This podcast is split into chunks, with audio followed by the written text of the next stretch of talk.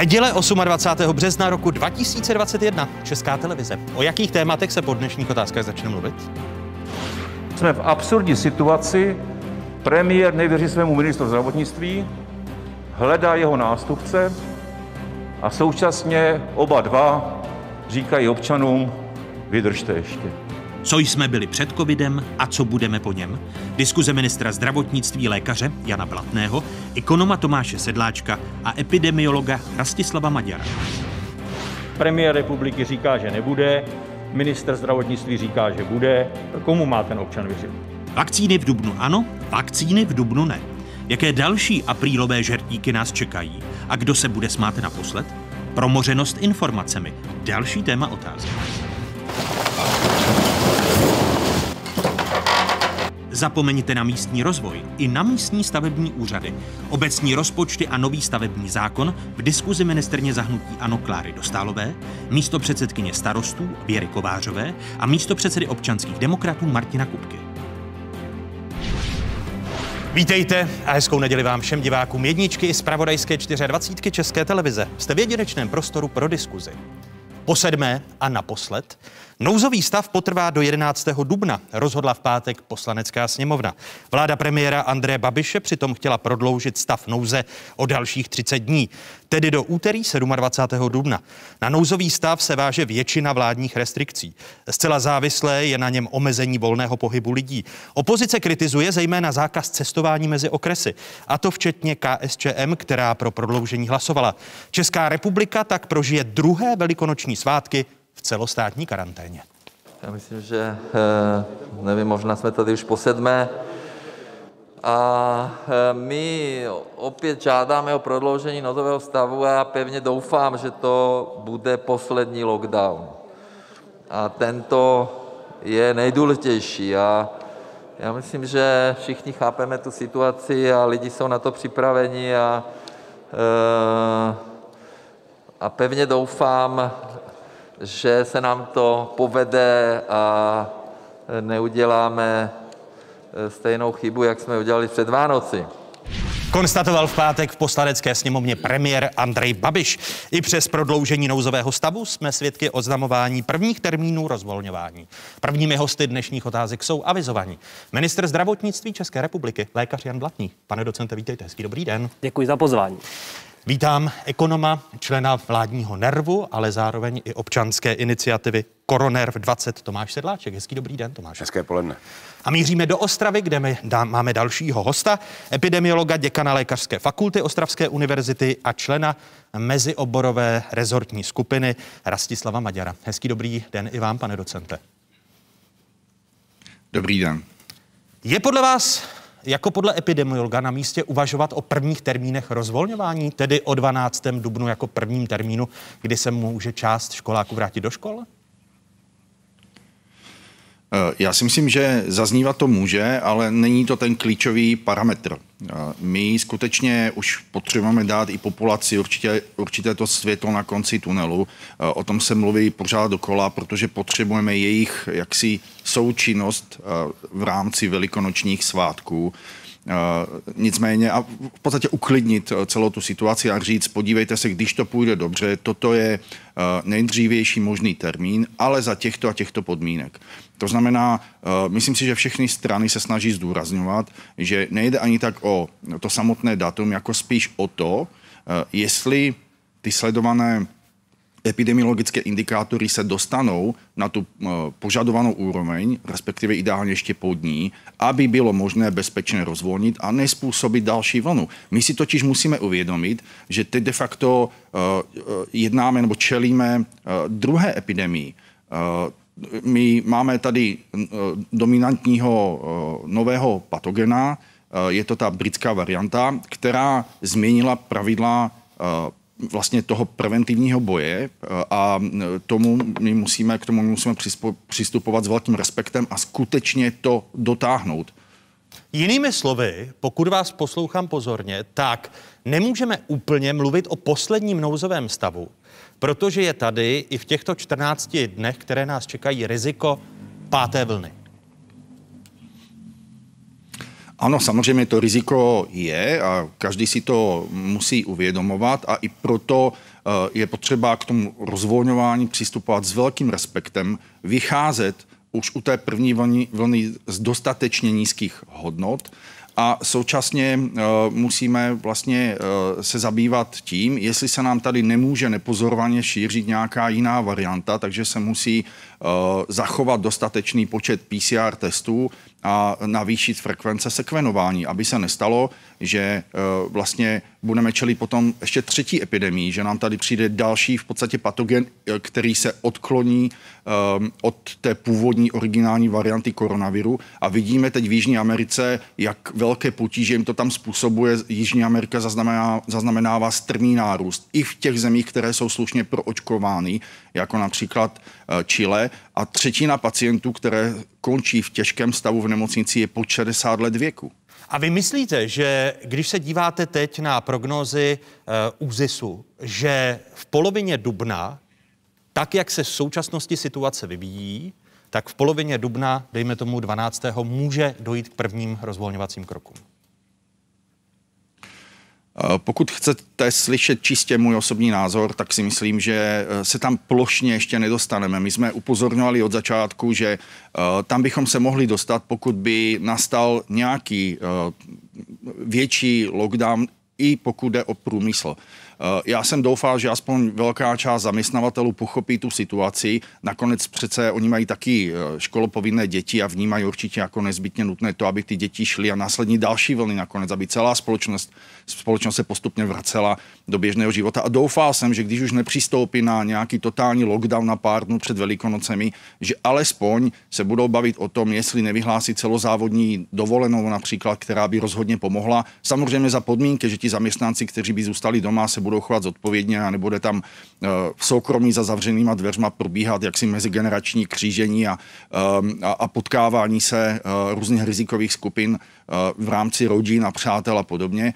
Takže myslím si, že teda to úplně nedosáhneme všude, ale potom bychom se měli bavit, dobře, pokud v části republiky, v některých krajích a okresech ty požadované parametry budou, jestli bude ochota a zájem pouštět ty školy, otevírat ty školy vlastně toho 12. dubna po částech. A jestli nám něco zhorší Velikonoce, to vidíme někdy do 19. dubna a pokud to zhorší, tak je možné, že druhá vlna nemusí ani nastat, nebo nastane druhá plánovaná vlna, nebo nastane s velkým opožděním. Eh, při pohledu na mapu České republiky a vývoj v čase za pár okamžiků eh, uvidíme, jak se další vlna epidemie prohnala republikou od západu na východ a to přes nouzový stav i celostátní karanténu. Už vidíte data Ústavu zdravotnických informací a statistiky. Z toho vyplývá, že na konci února byl nejvyšší 14-denní počet nově nakažených na 100 000 obyvatel na západě a na východě Čech. V polovině března začala nákaza polevovat a teď na konci měsíce se nákaza oproti konce února více projevuje na Moravě a na Karlovarsku naopak ustupuje, jak je vidět z té poslední mapy. Je jisté, pane ministře, že 11. duben bude posledním dnem nouzového stavu? Já si myslím, že to je, eh, to je plán. Tak jsme se o tom bavili a tak v současné době rozhodla i poslanecká sněmovna. Já bych chtěl zdůraznit to, co byť jinými slovy, ale v podstatě velmi podobně řekl pan docent Maďar. Tohle to všechno, to znamená předpoklad eh, uvolňování škol od 12. dubna, který já vidím jako nejbližší možný termín, a všechny ostatní kroky předpokládají, a proto jsme chtěli prodloužení nouzového stavu, aby minimálně do té doby byla dodržována stejná opatření. Ve chvíli, kdy podlehneme nějaké falešné iluzi nebo přání, že přece se to už lepší, tak už na to nemusíme tolik dbát, tak eh, může dojít k razantním změnám, které si, které si nikdo nepřeje. Já bych chtěl zdůraznit, že ve chvíli, kdyby to takhle bylo, potom bychom o žádný nouzový stav nemuseli ani žádat. Takže ten nouzový stav do té doby, do kterého poslanská sněmovna schválila, musí trvat a musí trvat se všemi těmi opatřeními a já budu i moc eh, jaksi dbát na to a chtít, aby byla i kontrolována. Ne proto, že bych chtěl lidem znepříjemňovat život, ale právě proto, že bych si nesmírně přál, aby bylo možné od toho 12. dubna eh, takto postupovat. Vy budete chtít zpřísnit kontroly, protože Jan Hamáček říká, že na ministerstvo zdravotnictví poslali návrh právě přísnějších eh, kontrol u těch, kteří jsou v karanténě, ale nakonec se zjistilo, že policisté na ty kontroly nejsou. Eh, já bych neřekl zpřísnit. My jsme to už řekli, že bychom chtěli, aby se toto nastavovalo. Pro mě je to opravdu stejná, v podstatě stejná věc, tak jako si nikdo po několika pivech nesedne za volant, tak prostě někdo, kdo může ohrozit své občany, by měl zůstat doma, tak jak mu to bylo nařízeno. Já jsem se Zatím včera, se ta karanténa nekontroluje, nebo izolace? Kontroluje se, ve, zatím ale ta dominantní kontrola je na hygienické službě a tam má samozřejmě omezené kapacity. Já jsem se včera byl uh, projít po Praze. Našel jsem 16 kilometrů, můžu dokázat na hodinkách. A uh, bylo zajímavé dvě věci. Jednak uh, část lidí opravdu ta opatření nedodržuje a část lidí je dodržuje. Tak se zaměřme na ty, kteří to dodržují, ti jsou ti zodpovědní, je to, je to tak dobře. A čím více těchto lidí bude, tím větší pravděpodobnost je, že opravdu, eh, opravdu 12. dubna je reálný termín. A potom jsem měl ještě... se tedy to vymáhání opatření, když jste o tom ještě začal mluvit? Dopovím, ano. ještě jsem měl druhý poznatek, který mě udělal zase naopak radost, že když se potom během odpoledne udělalo hezčí počasí a vyšly ven ještě větší počty lidí, tak se mezi nimi objevili eh, jednak strážníci, jednak i ty covidové hlídky s modrými vestami a musím říct, že když byli lidé upozorněni, že na to, tak jak jsem zaznamenal, vždycky reagovali velmi pozitivně. Takže já jenom znovu chci říct, že když padlo rozhodnutí o nouzovém stavu, prosím, využijme ho. To není žádný trest. To je naopak něco, co když se nám podaří, tak je reálné, že to je, tak jak si přeje, jak věřím, opravdu poslední nouzový stav a je i reálné, že od 12. dubna se bude moct začít něco měnit. Slibit to ale teď nemůžu, protože je to na nás. Věřím, že se to stane a je to náš plán. A znovu se ptám, a věřím, že naposled, jestli se změní nějak strategie vlády ve vymáhání těch opatření. Jestli jste se na něčem s Janem Hamáčkem dohodli, protože nejdříve tady padala slova, jak lidé, kteří jsou v izolaci a v karanténě, budou kontrolováni namátkovými kontrolami policistů a hygieniků. Ano. Nakonec Jan Hamáček napsal, eh, že nemá na to policie dostatek lidí, tak se ptám, jestli se něco teď? Eh, eh, já si myslím, že z pohledu ministerstva zdravotnictví je potřeba, aby minimálně tato namátková kontrola nadále probíhala. Budu, to, budu o to pana ministra eh, vnitra žádat a stejně tak budu chtít, aby ta omezení, která jsou mezi těmi okresy, opravdu platila a byla kontrolována i v průběhu Velikonoc. A co se týče zklamání, o kterém mluvil Rastislav Maďar, a mezirezortní oborová skupina při ministerstvu zdravotnictví doporučila, aby zaměstnavatele využili toho příštího týdne, který je kratší díky Velkému pátku a dali celozávodní dovolené a podobně. Eh, proč jste vy jako minister zdravotnictví netlačil na ministra průmyslu a obchodu nebo na zaměstnavatele, aby té možnosti kratšího týdne využili? Já rozumím tomu, co říkal pan docent. Na druhou stranu tady opravdu máme názor částečně odlišný, kde já ve chvíli, kdy vidím, že to testování ve firmách začíná fungovat velmi dobře, že přináší to, co po něm chceme, tak z mého pohledu je, eh, nebo věřím, že může být srovnatelné to, když lidé budou v práci tam, kde je potřeba, aby průmysl nebo ostatní podniky fungovaly vlastně nepřetržitě a bude to za této kontroly. On sám zmínil, a já si myslím, že to je nesmírně, nesmírně podstatné, že ve chvíli, kdyby lidé nebyli ve své práce, ale byli by doma, potom by to předpokládalo tu maximální zodpovědnost. On sám mluvil o tom, že by se neměli potkávat mezi rodinami, že by neměly být večírky a podobně. S tím naprosto souhlasím. A z mého pohledu tím, že ten člověk eh, je ve své práci, pakliže to ten podnik potřebuje, je kontrolován, je pravidelně testován, potom to považuji za, za, bezpečnou, za bezpečnou ochranu a proto jsem ani netrval na tom, aby vláda eh, tlačila na zaměstnavatele, eh, ne, aby, aby Není to tak, že jste ustoupil ekonomickým tlakům ne, ministra ne, průmyslu a obchodu tom, a ministrině financí? V tomto případě si myslím, že určitě ne a tento názor jsem říkal od začátku a shodli jsme se na něm i, i s ostatními, i s paní hlavní hygieničkou. Tomáši, byl by to pro průmysl zásadní problém, když epidemiologická skupina říká, bylo by dobré, aby zaměstnavatele využili eh, ty volna, eh, ta volna, která budou eh, pátek, sobota, neděle, pondělí? No, tady je velká otázka, jestli, jestli to ekonomicky vůbec není výhodnější udělat to jako jednou pořádně, rychle, intenzivně na nějakou krátkou dobu, která bude mít jasný konec, než to takhle jakoby pitlíkovat, když se to bude jakoby roz, uh, uh, nedělat pořádně a ten průmysl bude nějak tak jako napůl čekat. Uh, Mně to přijde, že to je, já nejsem epidemiolog, ale přijde mi, že to je takový predik, predikovatelnější a i budeme vědět do budoucna, co zabírá, co, co nezabírá. Takže já za sebe bych byl spíš pro intenzivní, uh, hlubší lockdown i toho průmyslu, tak, aby, aby, aby ta situace mohla fungovat ekonomicky líp, eh, spíš než to patlat.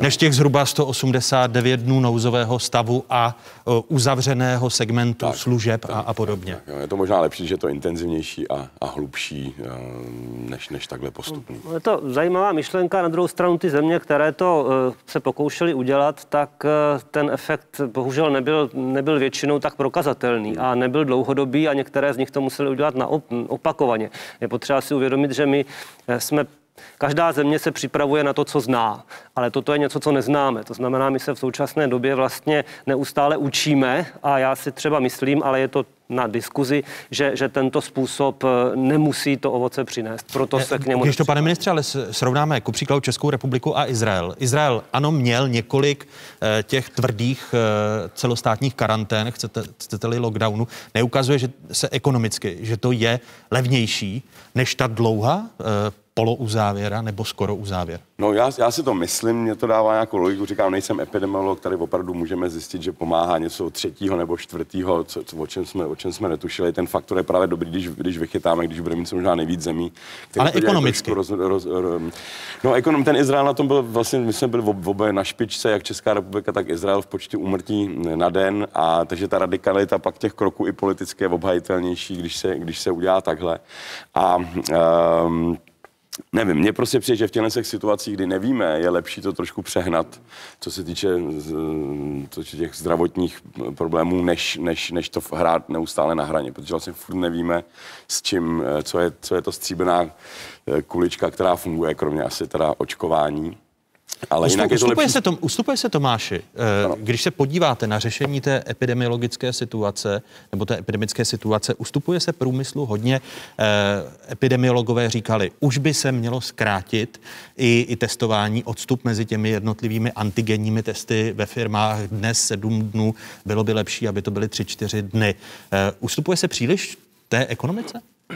Já si myslím, že ne. Já si myslím, že celý svět dal najevo, že, že, že zdraví opravdu je přednější než hospodářský růst. Za prvý, za druhý se ukázalo, že ekonomika neskolabovala, jak se furt píše v novinách, že ekonomiky kolabují, tak sice jako nerosteme nebo propadáváme se v tom, v tom růstu, ale ne za tolik. Jo. Je to vlastně na to, jak jsme šíleným způsobem zavřeli všechno, co se dalo, tak ten náš propad byl o, o jeden procentní bod horší než ten nejhorší, co pamatujeme v naší, naší generaci, generaci, což byl rok 2008-2009. A tenkrát se jakoby vlastně nic nedělo. Jo. Ta ekonomika ekonomika fungovala dál, akorát, že tam měla svůj vlastní virus, řekněme. Takže, eh, takže jakýmsi zázrakem ty ekonomiky už jsou tak, eh, tak jakoby v sektoru služeb ten náš domácí produkt se skutečně stal domácím, jo, tak jako se prodávají domácí limonády, tak my si teď vlastně ten HDP, už to ani není tak hrubý domácí produkt, jak to spíš jako jemný domácí produkt, prostě 30% populace nebo zaměstnanců může zůstat doma, což ještě před dvěma lety byl neskutečný luxus, který se dával opravdu jenom těm skálopevným věrným zaměstnancům, že můžou mít home office. A ukázalo se, že umíme fungovat, že umíme si vytvořit svoji vlastní disciplínu a někteří podnikatelé a podnikatelké HR, HR manažeři a manažerky, se kterými hovořím, tak je to různý, hmm. ale někteří dokonce říkají, že ta efektivita u nich, u nich stoupla, protože jsme se zbavili hmm. zbytečností. Takže ta ekonomika díky bohu už to není ekonomika před 100 lety, kdy to prostě bylo jako železo a a ocel a uhlí a, a jako opravdu hrubý průmysl. Takže ta ekonomika, díky tomu, že internet byl jako jediná instituce, která byla vlastně na tuhle tu pandemii připravená, jak jsme všichni nečekali, že to přijde, tak internet jako kdyby tušil, nikde neskolaboval, nikde ta síť nespadla, jenom že se že omezilo stahování na, z Amazonu na nějakou, no, já jsem si to ani nevšiml, ty změny, ty kvality. Takže celý školství, půlka služeb e, přestoupila na tu lehkou elfí ekonomiku. Takže díky tomu, a já si myslím, že to je je dobrý se naučit. Proto, proto ty národohospodářské škody nebudou tak velké. No vlastně česká ekonomika furt produkuje 95% toho, co produkovala v naprosto zdravý rok, což je, což je, což je někde jako na úrovni zázraku. Částečně to pochopit nemůžou ty, ty vládní opatření, kdy se pouští státnímu dluhu v žilách z žil, ale tak zase kdy jindy se zadlužovat než teď. Já jsem fiskální konzervativec, to přece jako tisíce rozhovorů jsme tady na to téma měli, že bychom se neměli zadlužovat, ale zrovna teda teď, teď, teď mlčím, protože na to ten státní rozpočet vlastně je dělaný, aby, aby v této situaci mohl ten stát podržet tu ekonomiku a umíme to. Takže jsem, byť jsem ekonom, tak se tady prostě zastávám toho, když epidemiologie řeknou, že tohle to pomůže, tak to pojďme, pojďme radši zkusit, protože jako hlady tady nikdo umírat nebude a Oni Pokud epide... to nebude trvat 20 let, tak to pojďme spíš řešit radikálně. Oni epidemiologové říkají, že by se mělo zkrátit antigenní testování ve firmách. Když se podíváme na nejnovější data, opět eh, Ústavu zdravotnických informací a statistiky, plošné antigenní testování. Za pár okamžiků uvidíte, a teď už to máte na svých obrazovkách, že počet pozitivních záchytů, respektive potvrzení PCR testy, mírně narostl po zavedení povinnosti antigenního testování ve firmách. Teď začíná klesat. Eh, přesto průměrný podíl pozitivních testů za posledních sedm dní vykazuje stále eh, číslo nad 30% hranicí. Vláda zatím oddaluje zavedení návrhu mezi odborové skupiny pro epidemickou situaci při ministerstvu zdravotnictví na rozšíření antigenního testování ve firmách. Pane ministře, není to oddalování rizikem, že se nepodaří snížit tu virovou nálož v populaci, když stále vidíme pozitivitu záchytu? Já si myslím, že právě ten pokles z těch zhruba 40% před nedávnou dobu na 30 je, je, ono to je doprovázeno nejenom těmi eh, diagnostickými testy, které jste ukazoval, ale oni klesají i ty takzvané epidemiologické a i ty screeningové v té populaci. Všechno to klesá. Zase znovu říkám, neberme to jako něco, co by nás mělo odradit od dalšího dodržování opatření a provádění testování. Ale spíš si myslím, že je to jedna z velice dobrých známek zlepšování toho stavu, ale souhlasím s vámi, že zvýšení frekvence těch, těch antigenních testů, protože antigenní testy můžeme používat tehdy, oni jsou jinak koncipované než PCR testy a jestliže je chceme s nimi srovnávat, tak to můžeme dělat jenom tehdy, když je budeme dělat dostatečně frekventně. Na to je dost údajů a proto já jsem opakovaně navrhoval, abychom se přiblížili aspoň k těm pěti dnům, eh, pětidennímu intervalu testování. Máme to mimo Ale ten návrh jste stále neprosadil. A Přitom já, už se o něm mluví 14 já, já, si, já to se k tomu hnedka dostanu, protože toto máme vyzkoušeno i z těch sociálních služeb a tak na druhou stranu chci, aby když něco ustanovíme, aby se to dalo provést. Takže tady jsem požádal pana, eh, pana ministra Havlíčka, aby to probral. Já si myslím, že i on je tomu nakloněn s, se svými partnery, protože když chceme, aby se to, aby se to dělo, tak se to opravdu musí, musí to být realizovatelné. Já věřím, že se to stane a, a že to má smysl. A, kdy, kdy se to stane, když na to čekáme 14? Já věřím, že to rozhodnutí by mělo padnout v pondělí. A e, vůbec nezatracují PCR testy, naopak myslím si, že s určitým časovým odstupem to bude právě méně časté PCR testování s půlováním vzorku, které ale je možné až tehdy, až ta nálož v populaci je menší.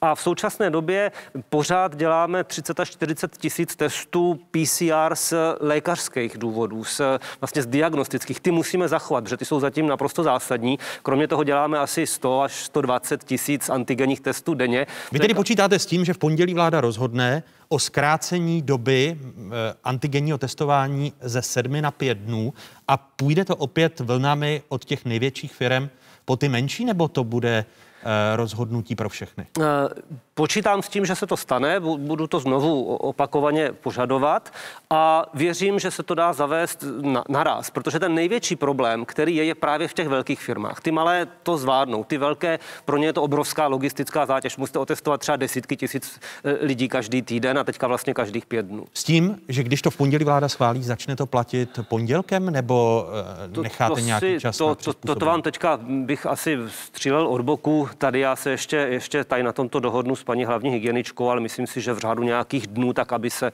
na to mohli připravit. A vzhledem k tomu, že už o tom opravdu mluvíme 14 dní, tak věřím, že se na to připravují. Eh, pan ministr mluvil o eh, epidemiologické indikaci a pozitivitě testů. Na ta data se můžeme opět podívat. Eh, souvisejí právě s tím, a to je ten druhý graf, to jsou data, která ukazují vývoj pozitivity testů nařízených hygienickými stanicemi, z grafu je patrné, že začíná, i když mírně, klesat podíl těch, u kterých je po stanovení karantény eh, zjištěna pozitivita na onemocnění COVID-19. Jinými slovy, z těch, kteří přijdou do styku s nakaženými a hygiena u nich nařídí karanténu a PCR test, je detekce 15% pozitivisty, pozitivity. Jde o pozitivní či negativní zprávu Rastislave Maďare, když se podíváme právě eh, na ty, na ty záchyty a pozitivitu otestovaných? Tak nepochybně je to uh, pozitivní trend, ale ještě pořád je to všechno velmi vysoko. Uh, v podstatě taková zdravá pozitivita testů, když si je vezmeme, všechny druhy PCR testů, tak by měla být kolem, kolem 5%. Když jsme ještě přivřeme jedno oko, tak jsme schopni akceptovat, dejme tomu, desetiprocentní pozitivitu PCR testů, ale cokoliv víš, je prostě příliš vysoko a i když se u nás teď testuje skutečně hodně, tak eh, v podstatě vám to signalizuje, že se musí vzhledem k té vírové náloži v populaci testovat ještě více. A ten klesající trend je nepochybně eh, jaksi odrazem eh, toho už plošného testování i v těch různých fabrikách, prostě v podstatě u všech zaměstnavatelů, kdy se v nějakém určitém procentu vychytávají nějaké ty pozitivní případy, na které by se jednak nepřišlo. Takže je logické, že s druhou, třetí vlnou testování, čtvrtou, jak budou probíhat dál a dál, tak bude počet těch pozitivních záchytů nižší a nižší, než bylo v té první. A e, už jsem zmiňoval, že vaše mezioborová skupina pro epidemickou situaci při ministerstvu zdravotnictví, jejím jste členem a jedním ze dvou epidemiologů, tak navrhovala zkrácení doby mezi těmi antigenními testy ve firmách e, na tři až čtyři dny. Pět dnů. Je pro vás dostatečný kompromis, nebo je to opět taková česká cesta? Tak e, není to úplně to, co bychom očekávali, nicméně na kompromisy jsme zvyklí. Asi je to akceptovatelné. E, nicméně právě to, že ty testy byly jenom jednou týdně a ještě k tomu ty testy byly lec jaké v podstatě, tak to způsobovalo ty obavy, do jaké míry ten průmysl vlastně je schopen dostat ty pozitivní případy u sebe, u sebe vlastně pod kontrolu. A i, i proto byla ta snaha o to, aby nastal, nastalo to jistější řešení a e, to znamená, my nejsme nějací zavírači, to vůbec ne. My naopak chceme, aby e, v podstatě to utrpení celé společnosti trvalo co nejkratší dobu a aby se to řešilo epidemiologicky bezpečnou cestou.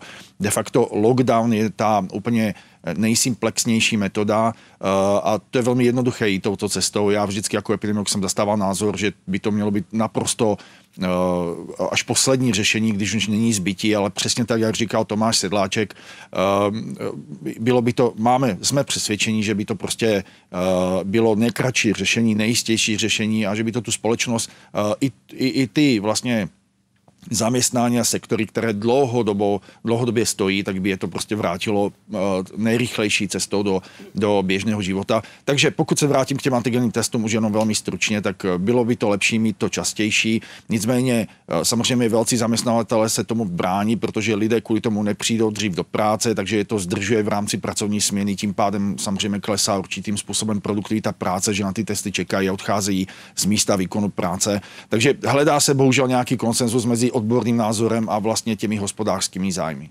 A e, díky že vláda v pondělí rozhodne, nebo to rozhodnutí přichází pozdě, protože minister zdravotnictví o zkrácení té doby mluvil už před 14 dny? Tak eh, doporučení i laboratorní skupiny ministerstva eh, bylo vždy, že platnost antigenního testu je 3 až 5 dnů a platnost PCR testu je 7 až 10 dní. Takže zatím se udělal, udělalo, že se udělalo něco, aby se jaksi situace sklidnila, aby se snížil tlak na zavření průmyslu, ale to něco není dostatečně jaksi ještě dotažené, jak už jsme to viděli v minulosti mnohokrát, že se udělalo něco, něco mezi nějaká ta říkají mi tomu střední cesta, ale nevím, zlat, jestli je zlatá v tomto případě. A je to prostě takový kompromis, který je děravý, řeknu to tímto způsobem. Uh, to znamená, že vy budete jako mezo, mezioborová skupina pak tlačit ještě na další zkrácení v té, uh, v té, v té dohledné době, když se zvládne pět dnů, že by bylo dobré zvládnout tři dny, dejme tomu za měsíc, za měsíc a půl? No úplně nejlepší by bylo, kdyby se to nakombinovalo nějakým způsobem s PCR testy. To už pan ministr zmiňoval, ať už by to bylo nějakým půlováním nebo jinou metodou, prostě je potřeba navýšit ty kapacity. Myslím si, že kdyby bylo možné jako plošně otestovat většinu populace České republice PCR testem, tak bychom vlastně uh, tu, uh, a kapacitě možné samozřejmě, tak uh, bychom dostali tu epidemii pod kontrolu uh, velmi rychle, protože by se jasně ukázalo, možná by tam byla uh, nějaké, uh, nějaké procento by tam bylo falešně pozitivních, nicméně respektive těch, co uh, mají v sobě jaksi uh, stopy viru, ale není to už virus života schopný. Nicméně v podstatě všichni nakažení by skončili v izolaci, neutíkali by tam falešně negativní a v zásadě by to velký, velmi významným způsobem pomohlo tu situaci stabilizovat a doufám, že bude ochota, že to vydrží i do škol. Bavíme se tady o průmyslu, ale bylo by dobré, kdyby aspoň vstupní screeningový test byl skutečně PCR, alespoň někde, nebo aby byla alespoň ta možnost, kdyby škola chtěla se rozhodla tímto způsobem postupovat. A bylo by dobré včas předem mluvit o úhradách těchto testů, alespoň na té úrovni, jak mají úhrady vlastně eh, antigenní testy, pokud je vykonává zdravotník. Eh, chystáte se k tomu, pane ministře?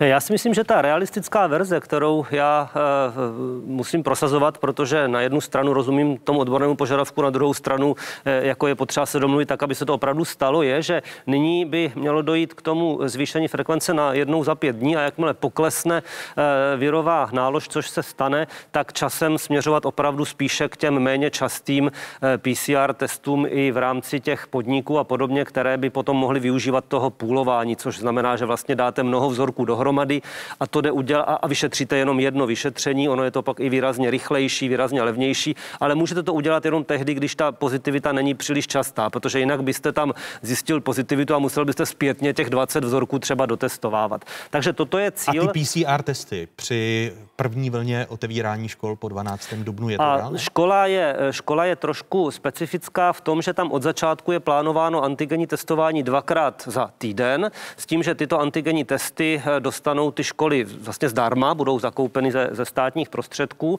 A uh, hovořili jsme i s ministrem školství, že je řada třeba i soukromých škol, které dávají, uh, dávají preferenci tomu, že by méně často prováděli PCR testování. My tomu určitě nebudeme bránit v současné době, ale toto není něco, co by, co by bylo hrazeno ze státního rozpočtu, ale tento požadavek jako nevzešel.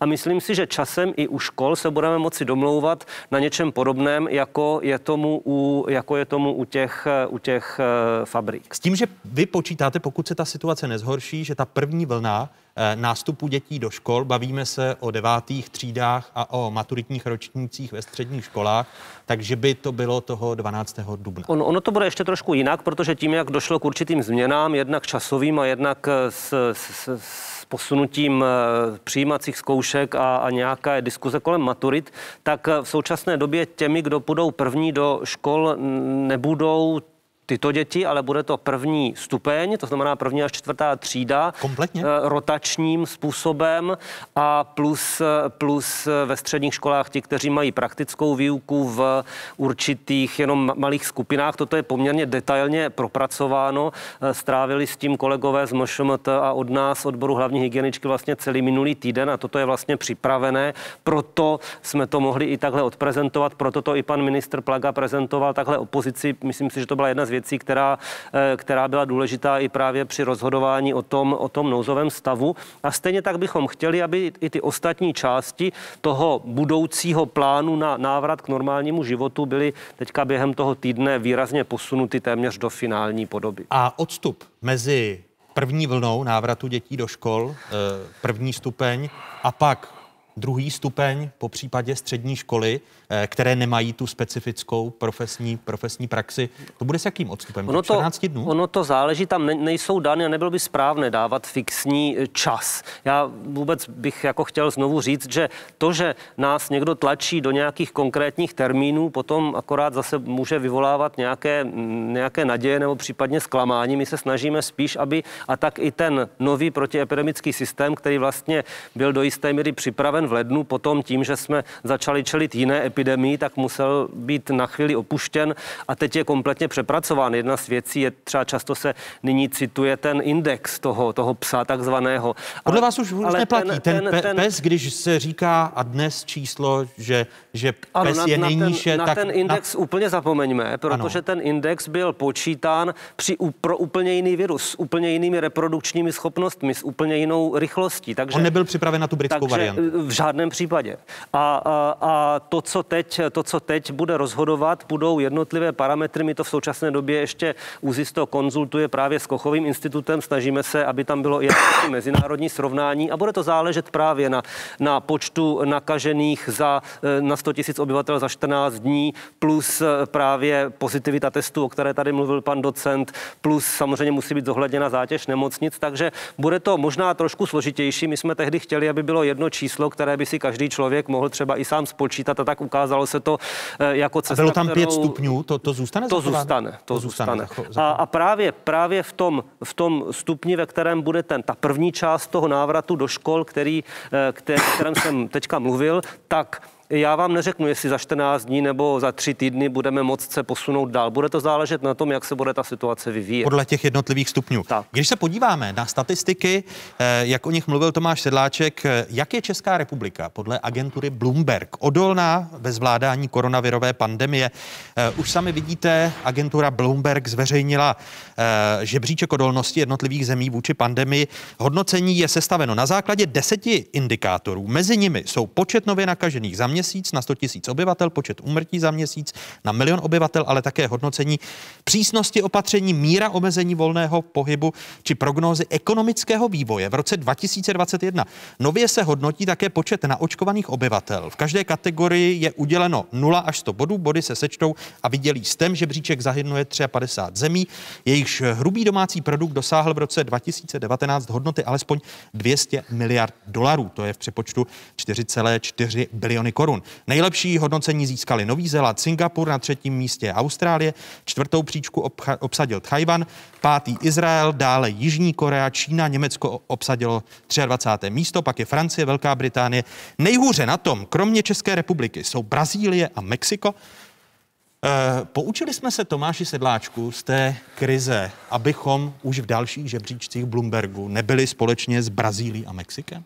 No já musím říct, že na to, jak máme skvělý eh, zdravotnictví, tak jsem trošku doufal, že, eh, a je to vlastně nová disciplína, ve které jsme, ve který jsme mohli, aspoň teda ta první vlna byla zvládnutá relativně, relativně dobře. Tam ta Česká republika se dostala skutečně do světových uh, médií díky, díky tady, to, tady tomu přístupu. Myslím, že to zařovalo u nás trošku na logistice. Uh, tam, tam já osobně nějak tak jako cítím, cítím uh, ten, ten slabý bod.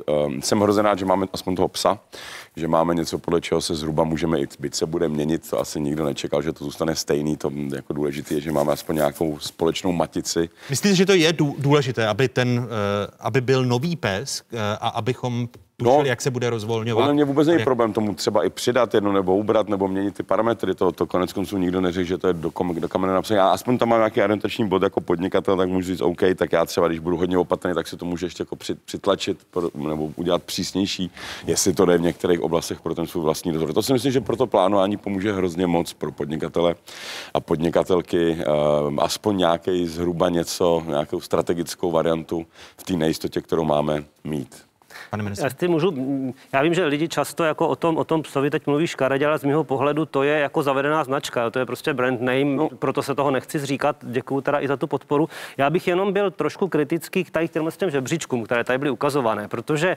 eh, jako když se, když jste je to jeden z indikátorů, já jsem vyjmenoval no, těch jasně, 10, ano. Ale právě, že jich je tam jakoby spousta a ty podstatné, které to celé jakoby ovlivňují, je, je, je to vlastně, kolik vy nahlásíte eh, těch lidí, kteří jsou nakažení. A to znamená, znamená, že když budete testovat míň, paradoxně podle mě to znamená, že jste jako ve větším problému, ale v žebříčku budete lepší. Nebo když budete reportovat data poctivěji, tak vám to vlastně uškodí. Takže já jsem tady k těmhle s těm žebříčku, já neříkám, já to nechci zhazovat úplně, jenom říkám, že takových žebříčků jako uděláme 12 do tuctu. Z mého pohledu to není nic, čím, čím bych se já jako chtěl řídit a upozorňuji, že za 14 dní, ve chvíli, kdy teď vidíme, že ve většině evropských zemí se děje to, co se u nás dělo před tím měsícem, kde vlastně stoupají, my teď jdeme dolů, tak za 14 dní ten žebříček bude vypadat úplně jinak. Takže já jenom jsem opatrný k takovým hodnocením. Eh, obracím se opět na Rastislava Maďara do Ostravy. Eh, když se podíváte na no, nového psa,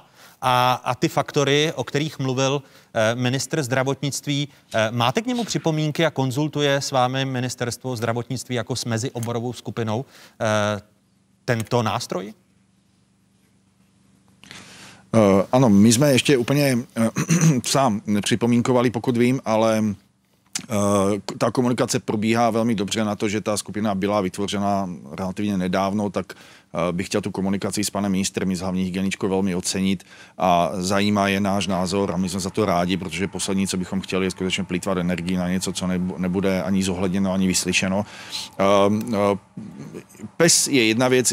Já jsem příznivcem, eh, pokud bychom se podívali do dalších měsíců. Já jsem příznivcem takového vlnového rozvolňování, které se osvědčilo vlastně loni na jaře, když samozřejmě za jiné epidemiologické situace a vlastně a, asi nemůžeme očekávat, že budeme couvat uh, tak, že s každou vlnou půjde o něco popustit všechno. Uh, to, tak, to tak nebude. A, uh, jak by to, jak by to si, tedy mělo být? A měli, to... měly by být mezi těmi vlnami fixně stanovené časové prodlevy třeba dvou týdnů. Pan minister říkal, že, že se k této variantě nekloní, protože to jsou ty termíny, které pak k něčemu zavazují.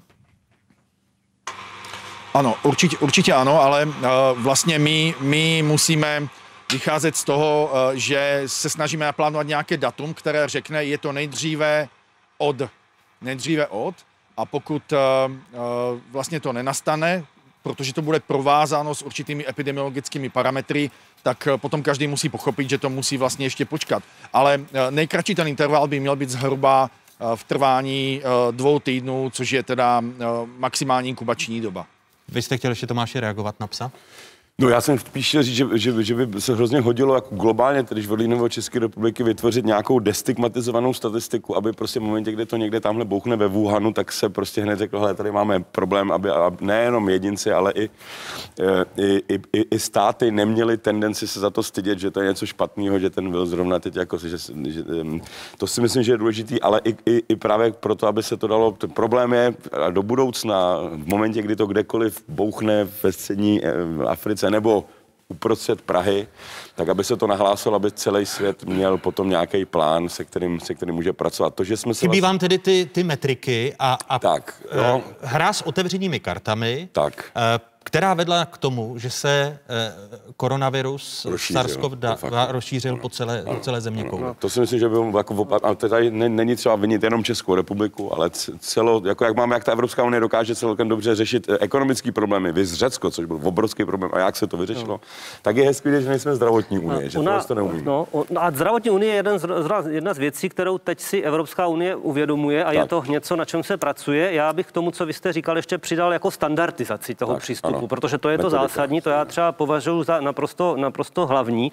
A mě zaujala teď nedávno jakási diskuze, teď zapomenu, nebo zapomněl jsem přesně, kdo ji vedl, ale bylo to v podstatě popis něčeho, co já se snažím nějak komunikovat už delší dobu, že vlastně ve všech zemích, a to není jenom u nás, to je ve všech zemích, jakýmsi způsobem eh, selhala komunikace vědecké komunity. I ten takzvaný Kochův institut, často vychvalovaný a tak, a, a, a jako velice skvělá instituce, opravdu je třeba čest s nimi i spolupracovat a takhle, tak i, i, i země, která má takovýto institut, tak se stejně neubránila tomu, že v podstatě na výzvu a na mediální poptávku se objevují takzvaní opoziční vědci. Já bych to takhle nazval, nebo myslím, že to tam bylo i zmíněno. A to jsou lidé, kteří vám rozboří cokoliv a kdykoliv, přičemž si myslím, že právě jako ta, v tomto případě řeknu slovo elita a nemyslím ho nijak jako negativně, myslím ho, to, jako elita není zprosté slovo. To je prostě něco, co každý národ potřebuje v tomto případě tedy vědecká elita, která by měla držet za jedno. Měli by si ti lidé pohádat uvnitř, ale ten statement, který jde k občanům, tak, musí být no. jednoznačný, protože jinak vlastně jim ublížím. Jinak je uvedu v chaos, v omyl a všechno. To, že to dělají politici, to jsme si zvykli. To je v podstatě jejich práce. Oni se hádají o to, kdo vyhraje volby. Ale vědci by tohle dělat neměli. A myslím si, že kdyby se to nedělo, a kdyby se to nedělo i u nás, i v těch jiných zemích, tak celá ta situace bude daleko no. klidnější. Bezpečí. Eh, ono, když tady navážu, pane ministře, eh, týká se to i eh, toho zdravotního stavu v nemocnicích, tak vláda tvrdí, že tvrdá opatření a ten, to prodloužení nouzového stavu je ještě zapotřebí kvůli zátěži zdravotnického systému právě kvůli zaplněnosti nemocnic. Na grafu vidíte tři scénáře. Červená křivka ukazuje stav, jak by se zaplnily nemocnice, pokud by se epidemie šířila nekontrolovaně bez jakýkoliv opatření. Modrá křivka ukazuje vývoj počtu lidí v nemocnicích při částečném posílení opatření a zelený scénář je vývoj v případě významného posílení opatření a e, následující graf ukazuje Podobné scénáře, tentokrát ale zdravotničtí statistici modelovali počty hospitalizovaných na jednotkách intenzivní péče. Červená křivka opět ukazuje vývoj bez opatření, modrá modeluje situaci při částečném posílení opatření a zelená při významném posílení opatření. Když se podíváme na aktuální data, tak, v sobotu bylo v nemocnicích 7337 lidí s nemocí COVID-19, to je nejméně od konce února a stav 18 stovek pacientů hodnotí lékaři jako vážný.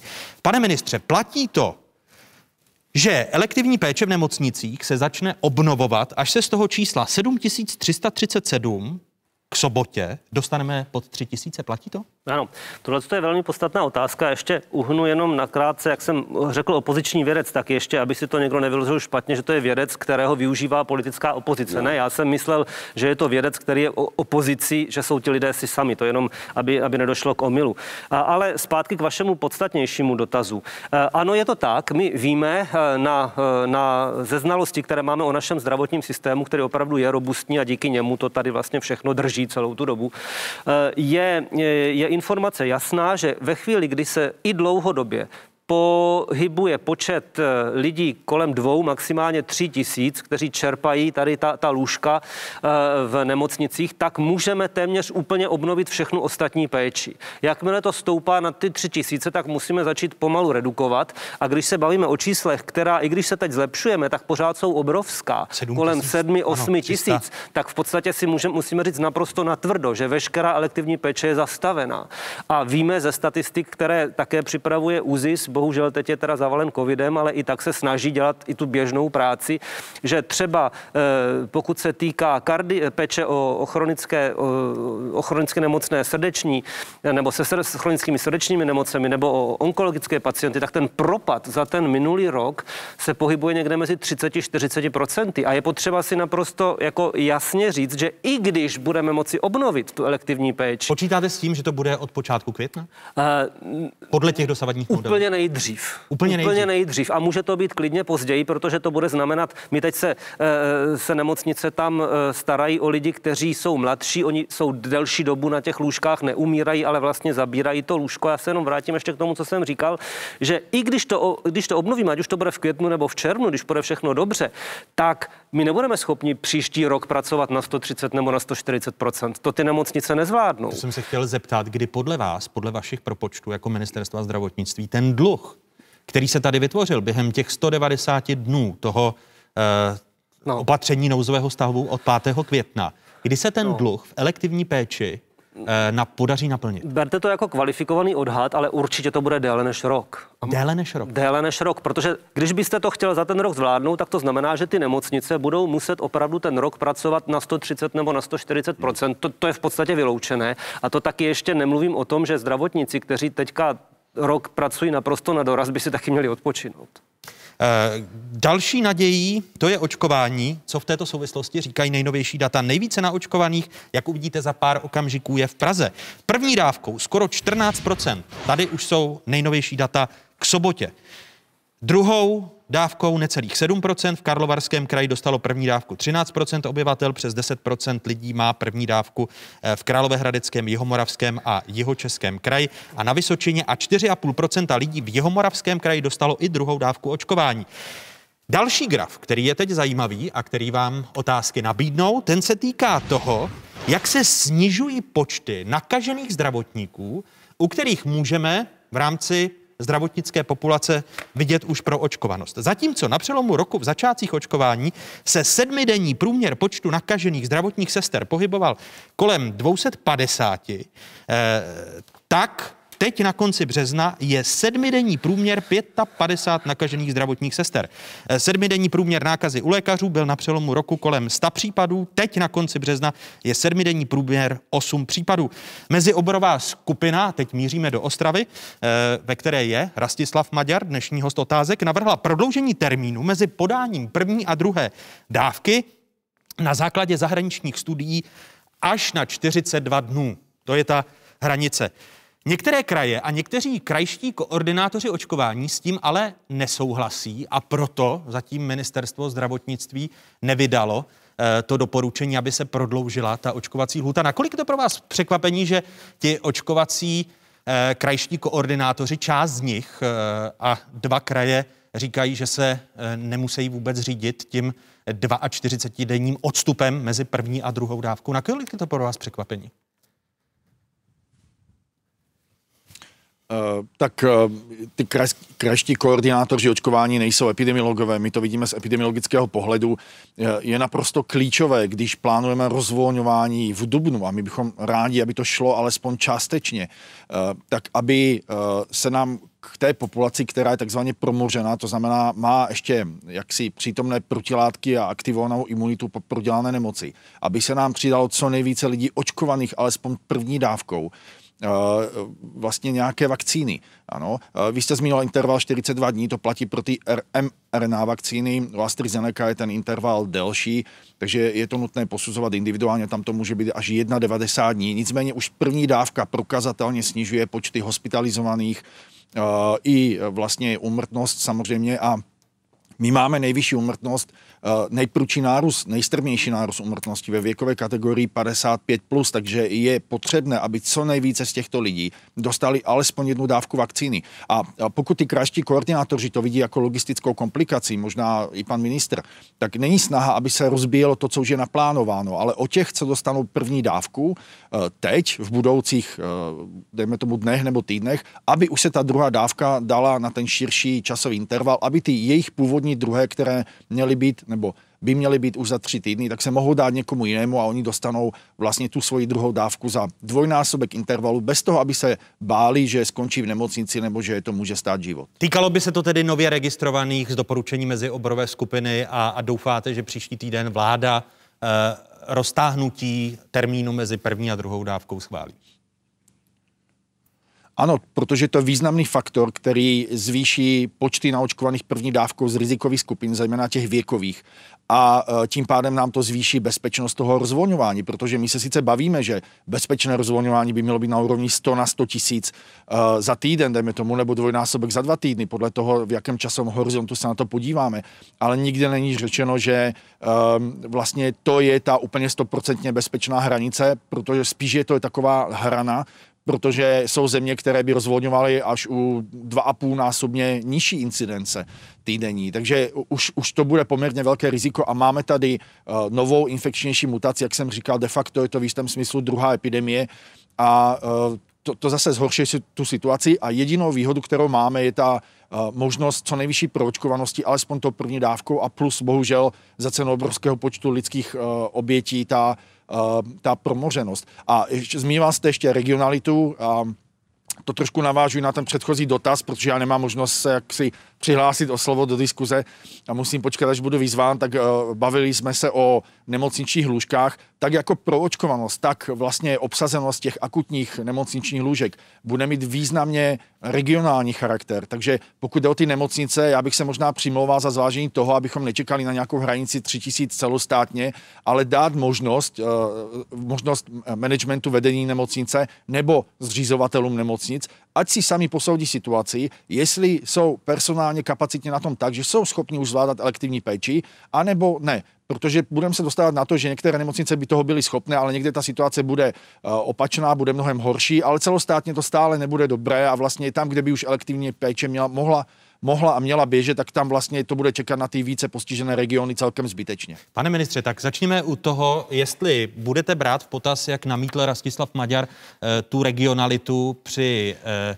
rušení zákazu elektivní péče? To je, to je samozřejmě eh, oprávněný dotaz, nicméně eh, já musím eh, připomenout, že v současné době je ta situace tak závažná, že jsme to záměrně, to, tuto možnost zablokovali a ten důvod je, je, je prostý, protože díky tomu funguje ten celostátní dispečing. To znamená i nemocnice, které jsou na tom dobře a teoreticky by mohly poskytovat tu elektivní péči, tak je záměrně držíme jako rezervu pro ty, které jsou špatné. Jakmile dojde k určitému poklesu a ten pokles nebude eh, přímo na ty tři tisíce, tak se vrátíme k tomu toho, ne, tak, tak zpátky půjdeme z toho zákazu na doporučení. Tak to bylo i v minulosti a tam potom už budeme spoléhat na vedení jednotlivých nemocnic, které dobře ví, jak to má udělat. A, a teď posunutí, protože vy zatím kvůli eh, připomínkám těch eh, krajských koordinátorů oddalujete rozhodnutí o podání mezi první a druhou dávkou hmm. na těch 42 dnů. No, já tady eh, ukážu ano. takovou podstatnou tabulku, která eh, vlastně říká, že jsme na tom mimo jiné velice dobře právě v podání první dávky, zejména třeba u seniorů nad 80 let nebo, nebo nad 70 let. Vidíte, že zaujímáme v, té, eh, v těch evropských zemích poměrně přední místa. To znamená, je to parametr podání první dávky, který je zajímavý, který je nutný, který je i sledovaný. Odborně naprosto souhlasím s tím, co říká pan docent. Není potřeba, rád bych to řekl i takhle úplně na kameru všem našim občanům, Není potřeba se bát toho, když druhá dávka bude o něco, o něco posunuta. Je to i v souvislosti s doporučením vakcinologické společnosti. Není potřeba si navzájem závidět, že já jsem dostal druhou dávku po 21 a někdo ji dostane po 42 dnech.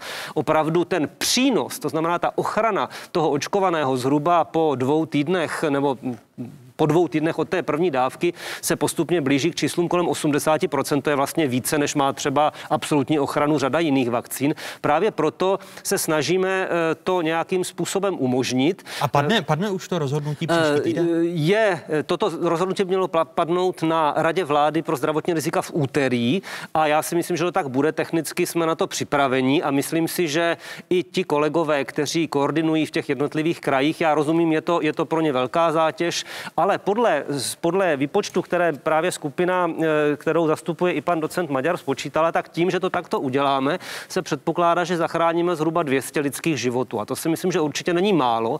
A není to, že bychom zachránili lidské životy a ohrozili někoho dalšího. Takže si myslím. Takže v úterý padne rozhodnutí a vy jako ministerstvo zdravotnictví tedy u nově registrovaných bude odstup mezi první a druhou dávkou u eh, těch, těch mRNA dva... vakcín 42 dní, respektive 38 až 42 a budeme to takhle podporovat a na druhou stranu ti, kteří už mají ten termín 21 dní, tak ten se žádný termín rušit nebude, to je také potřeba říct. Eh, když se podíváme na to, protože bohužel otázky už ta první část končí, tak vy jste dostal od premiéra tři vytýkací dopisy. Eh, podle eh, lidových novin eh, vám Andrej Babiš vytýká to, že manažersky selháváte, když neprotlačujete více alternativní léčbu.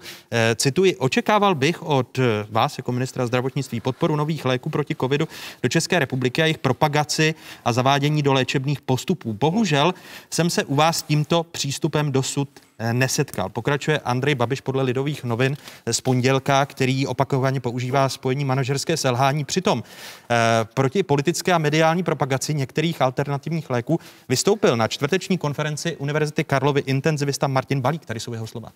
Skutečně by lékaři asi neměli podléhat mediálním tlakům a měli by se snažit objektivně hodnotit eh, to, co od toho ten člověk může očekávat a také kdo ten daný lék propaguje. A to je pro mě i trošku marker u toho Ivermectinu, protože eh, ta jistá aliance a profesor Marik eh, nejsou pro mě důvěryhodné eh, jaksi figury v tom propagování léčby koronaviru.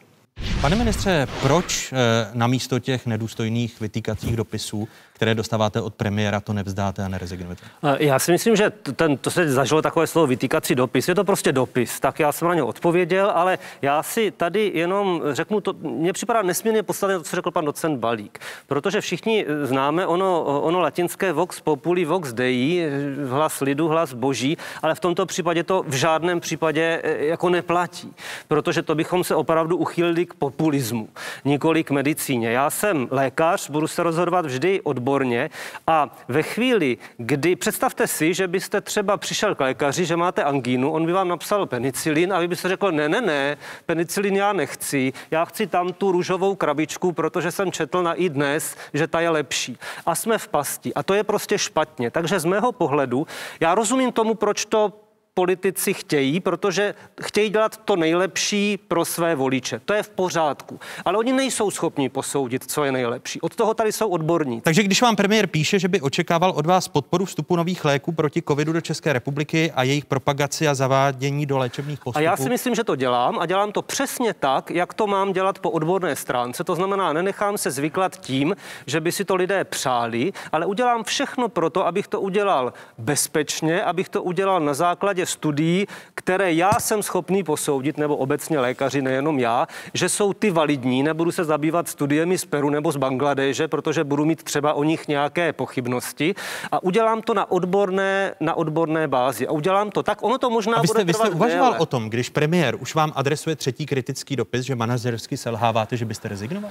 Já si nemyslím, že manažersky selhávám a já na to vždycky panu premiéru odpovím a myslím si, že to je jakýsi způsob komunikace, který, eh, který prostě je v pořádku, já mu to takhle vysvětlím. Můžu jenom zodpovědět O rezignaci říct, neuvažujete, když těch dopisů chvíli, přibývá. Že ve chvíli, kdyby mě někdo nutil dělat rozhodnutí odborná na politické bázi, potom by jakýkoliv odvolávání nebo eh, rezignace byla daná jenom tímto politickým tlakem. A já se snažím, abych postupoval na základě odbornosti, protože jako odborník jsem do vlády přišel. A když se zvyšuje počet těch vytýkacích dopisů od premiéra, vy neuvažujete, že byste rezignoval? Já v současné době neuvažuji o tom, že bych rezignoval a znovu říkám, že ve chvíli, kdyby se jednalo o nějaký jiný krok, na který samozřejmě mají všichni právo, protože ano, jsem ministr, jsem tudíž i politik, tak v případě, že by to byla politická záležitost, potom to musí politik rozhodnout. Já se chovám a budu se chovat odborně. A vy počítáte, že na konci dubna ještě budete ministrem, když se eh, ku příkladu nabízí na vaše místo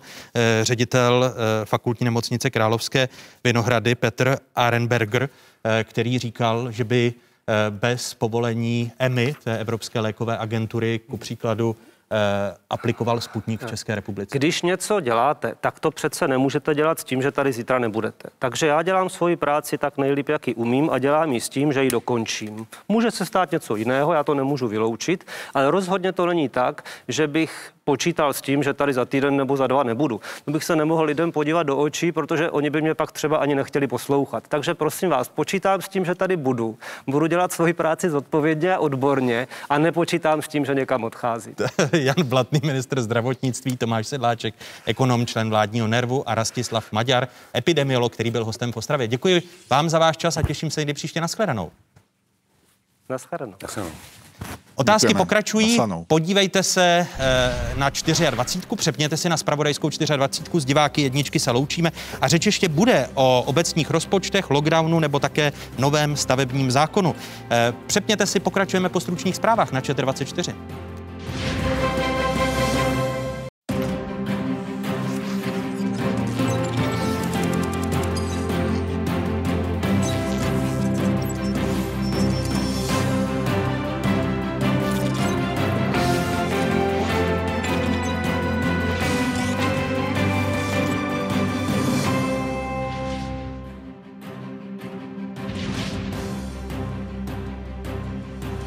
Jste na správné adrese, tady je Spravodajská jednička v zemi, tady je Spravodajská 24. České televize. A o jakých tématech se po dnešních otázkách začne mluvit?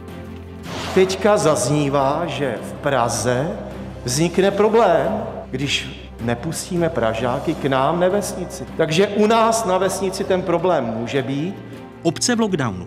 Je krize na venkově jiná než ve městě? Diskuze ministrně pro místní rozvoj zahnutí Ano Kláry Dostálové, místo předsedkyně starostů Věry Kovářové a místo předsedy občanských demokratů Martina Kupky. Všichni víme, že chceme stavět rychle, co nejméně razítek, co nejméně byrokracie. Nový stavební zákon verze březen 2021. Co bude nakonec platit a kdo na to doplatí? Další téma druhé části otázek. Ještě jednou hezké nedělní odpoledne vám všem, divákům z Pravodajské 24. Jste v jedinečném prostoru pro diskuzi a díky za to, že otázky jsou nejsledovanějším diskuzním pořadem v zemi. Kdo rychle dává, dvakrát dává. Platí to u covidové pomoci? Podle části podnikatelů je covidová pomoc nedostatečná. Z dat Ministerstva pro místní rozvoj vyplývá, že do konce února stát vyplatil podporu v následujících covidových programech, které spravuje právě Ministerstvo pro místní rozvoj. Na podporu ubytovacích zařízení poslal skoro 2,5 miliardy korun. Na podporu cestovního ruchu šlo 300 milionů korun a na podporu lázní 100 milionů. Kompenzace pro školy v přírodě pak činily 4 miliony. Pomoc pro lázně v rozhovoru pro dnešní otázky zhodnocuje prezident Svazu léčebných lázní Eduard Bláha. Lázeňství se mimo jiné týkaly dvě výzvy programu COVID ubytování. Zatím bych řekl, efektivní byla ta první, byť jsme na ní velmi dlouho čekali na tu druhou. Zatím stále čekáme a e, myslíme si, že už to trvá hodně dlouho. E, potom to byly ty lázeňské vouchery, které šly z MMR, ty běžely v loňském roce, e, budou teď znovu obnoveny a taky ten proces je neskutečně zdlouhavý konstatují lázně. Stát v březnu schválil dva nové kompenzační programy, ty uhradí dosavadní specifické dotační tituly, mezi nimi i COVID ubytování. Dalšími hosty otázek jsou avizovaní ministrně pro místní rozvoj a také místo předsedkyně poslaneckého klubu Hnutí Ano. Eh, Klára Dostálová, vítejte. Dobrý den. Hezký dobrý den. Vítám místo předsedkyni starostů, členku rozpočtového výboru a místo předsedkyně výboru pro veřejnou zprávu a regionální rozvoj sněmovny eh, Věru Kovářovou. Hezký dobrý den.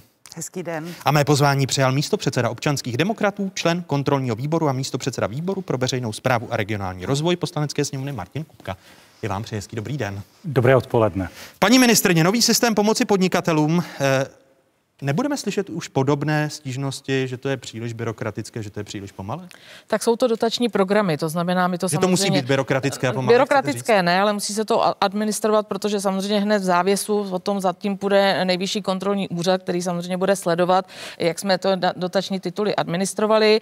Na druhou stranu tyto dotační tituly na pomoc podnikatelům zakládají takzvanou veřejnou podporu. Tam je obrovský opravdu problém, protože tím, jak se prodloužil takzvaný dočasný rámec, to znamená prodloužilo se to vlastně na těch 1,6 milionů euro, tak se ty programy musely znovu notifikovat u Evropské komise a tím pádem se tam dostala celá Evropská unie se svými programy a Evropská komise nás opravdu žádá o to, aby jsme udělali třeba nějaký zastřešující programy, protože Česká republika těch programů má opravdu velké množství, takže naštěstí takže to, co, jsou... to, co, takže to, co říkala opozice, to, co kritizovala od začátku, že těch programů je moc, je to nesrozumitelné, tak vám to museli říct z Bruselu. Tak my jsme na to reagovali nejenom na základě základě opozice, ale i samozřejmě jsme připravili kvůli veřejné podpoře. To je trošičku něco jiného než počet programů, aby jsme udělali takzvanou umbrella, veřejnou podporu, pod který schováme všechny ty dotační programy. Naštěstí ale tím, že eh, vlastně průmysl vyhlásil ty dva zastřešující programy eh, během vlastně začátkem března, tak tam běží ten umbrella dešník, ale mezi tím už jsou notifikovány ty dílčí programy, takže lázně, jsou notifikovány velké cestovní kanceláře a každým dnem očekáváme notifikaci hromadných ubytovacích zařízení té další výzvy. Pane místo předsedo Kupko, bude už ten systém méně byrokratický a funkčnější? Tak eh, potom všichni voláme, protože ten současný systém a upozorňují nás na to podnikatele v cestovním ruchu je opravdu nefunkční, nedostávají podporu, o které stát pořád mluví. A to, co je zásadní, cestovní ruch patří objektivně mezi nejpostiženější oblasti.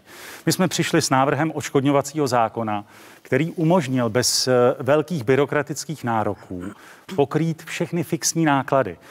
Teď konečně se snad vláda k tomu přiklání rovněž, připravila COVID nepokryté náklady. Mrzí nás, že tam eh, tedy je podmínkou výpadek příjmů ve výši výšší než 50 a stejně tak i ta podpora eh, bude jenom částečná, ale to je cesta, jak bez další zbytečné byrokracie pomáhat těm, kteří té epidemii čelí zdaleka nejvíc.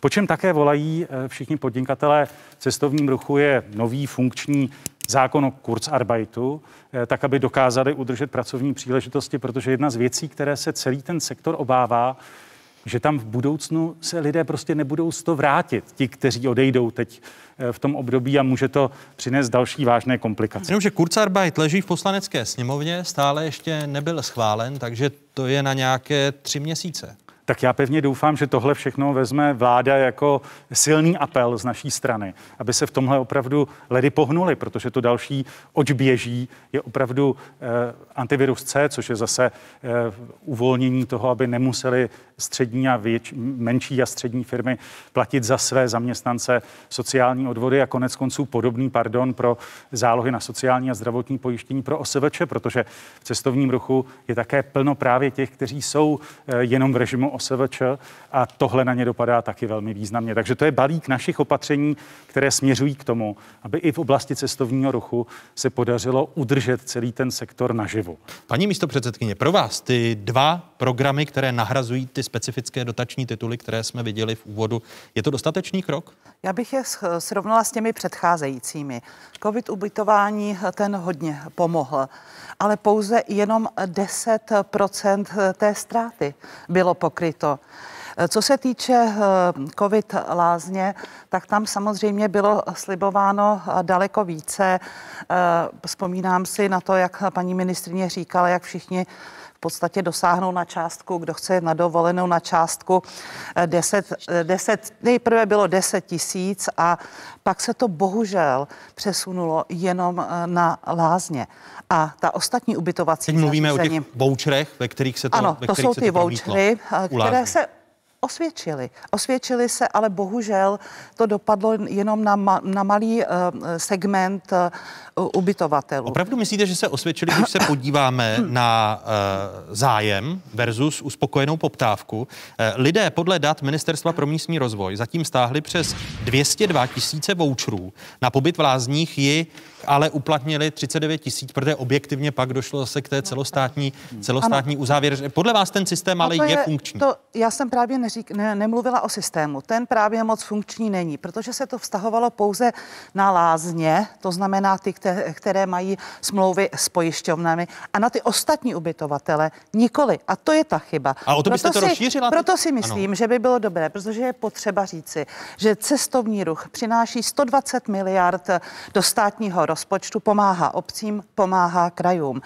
A jestliže tento segment se nerozjede, tak to bude znamenat obrovský výpadek. Jestliže bych Ministerstvo pro místní rozvoj zvážilo, že na podporu rozjezdu cestovního ruchu podpoří ty, kteří by chtěli cestovat v České republice, nech podobné vouchery udělá, ale chceli pomoci i ubytovatelům, ať je to celoplošně v celé České republice, například na rodinu na jednu osobu může být 4 tisíce korun, dohromady 10 tisíc, nech eh, mohou strávit dovolenou nejenom ale o prázdninách, třeba šest nocí, ale také mohou si vybrat eh, třeba prodloužený víkend.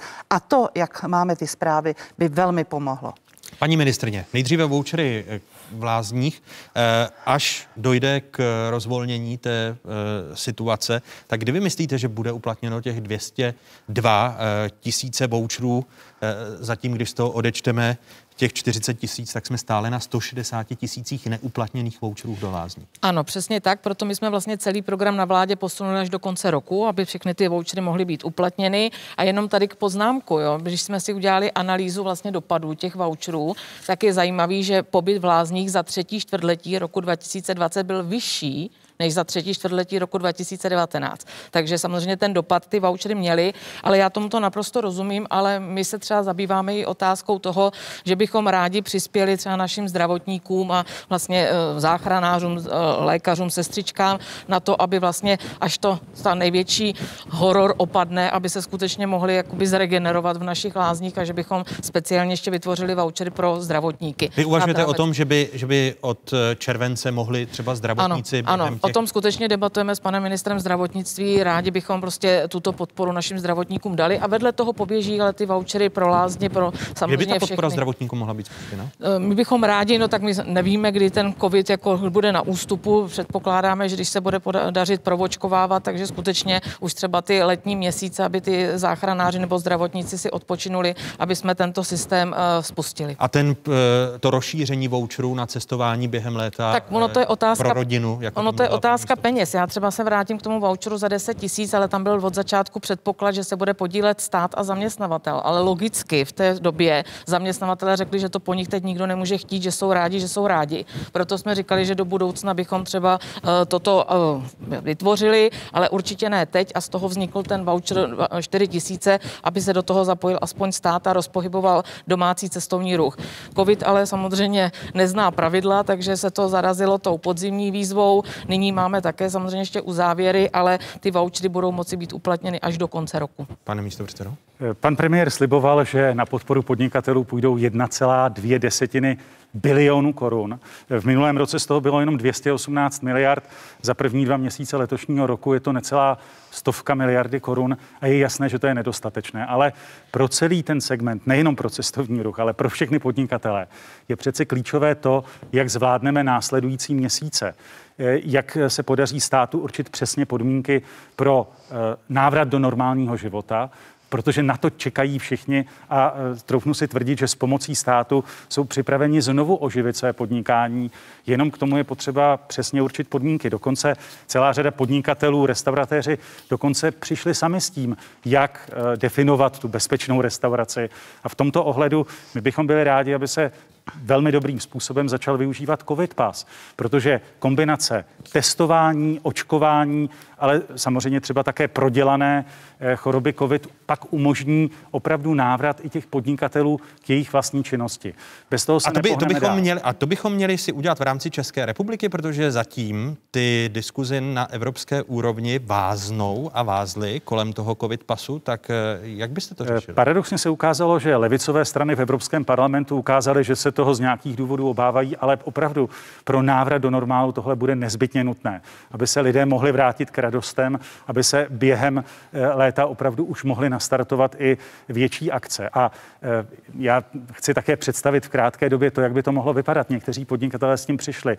Elektronický nástroj, který vám v mobilu ukáže, kdy jste naposledy byl testován, zda jste už prodělal očkování. Těch možností tam bude co ne, nutně, Takže vy přijdete s nějakou nejvíc. vlastní aplikací. Eh, Vzhledem k tomu, že ty aplikace už existují, i české firmy je dali dohromady, stačí opravdu je využít a eh, spustit je tak, aby třeba od května, kdy už zase bude víc lidí proočkovaných, opravdu mohli eh, přispět k tomu, že se lidé do normálu budou vracet.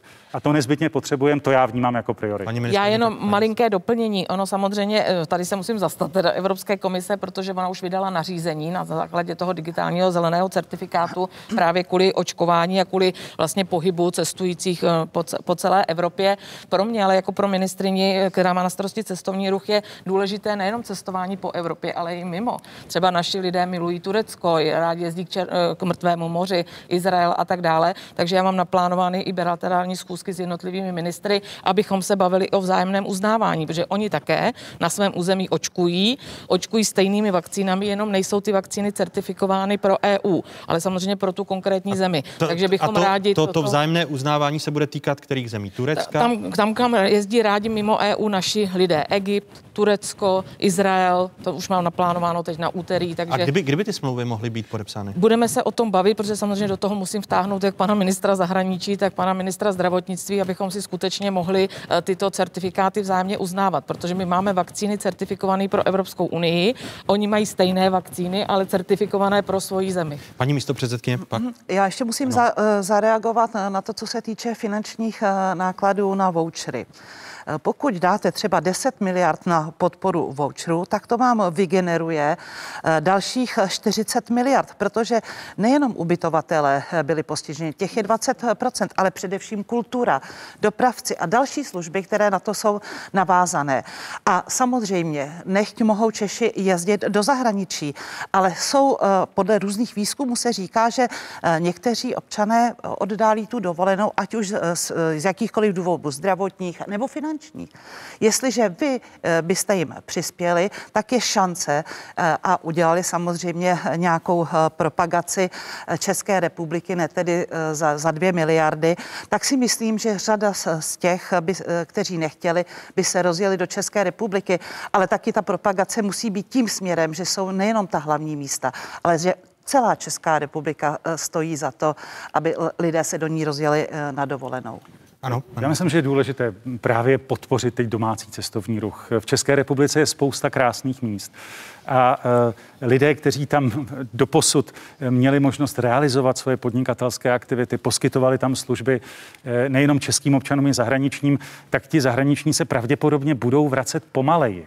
A proto je teď potřeba opravdu sázet na podporu všech, kteří v domácím cestovním ruchu působí. A tady eh, mimochodem i ze strany samotných podnikatelů v cestovním ruchu jasně zaznívá, pomožte nám v oblasti marketingové eh, prostřednictvím agentury Czech Tourism, eh, investujte do toho, aby se tedy vraceli i zahraniční, ale aby naši lidé poznávali krásná česká místa. Myslím si, že v souvislosti s opadáváním té epidemie tohle může být tón, který i v lidech oživí konec konců tolik potřebnou vazbu nebo lásku k vlasti.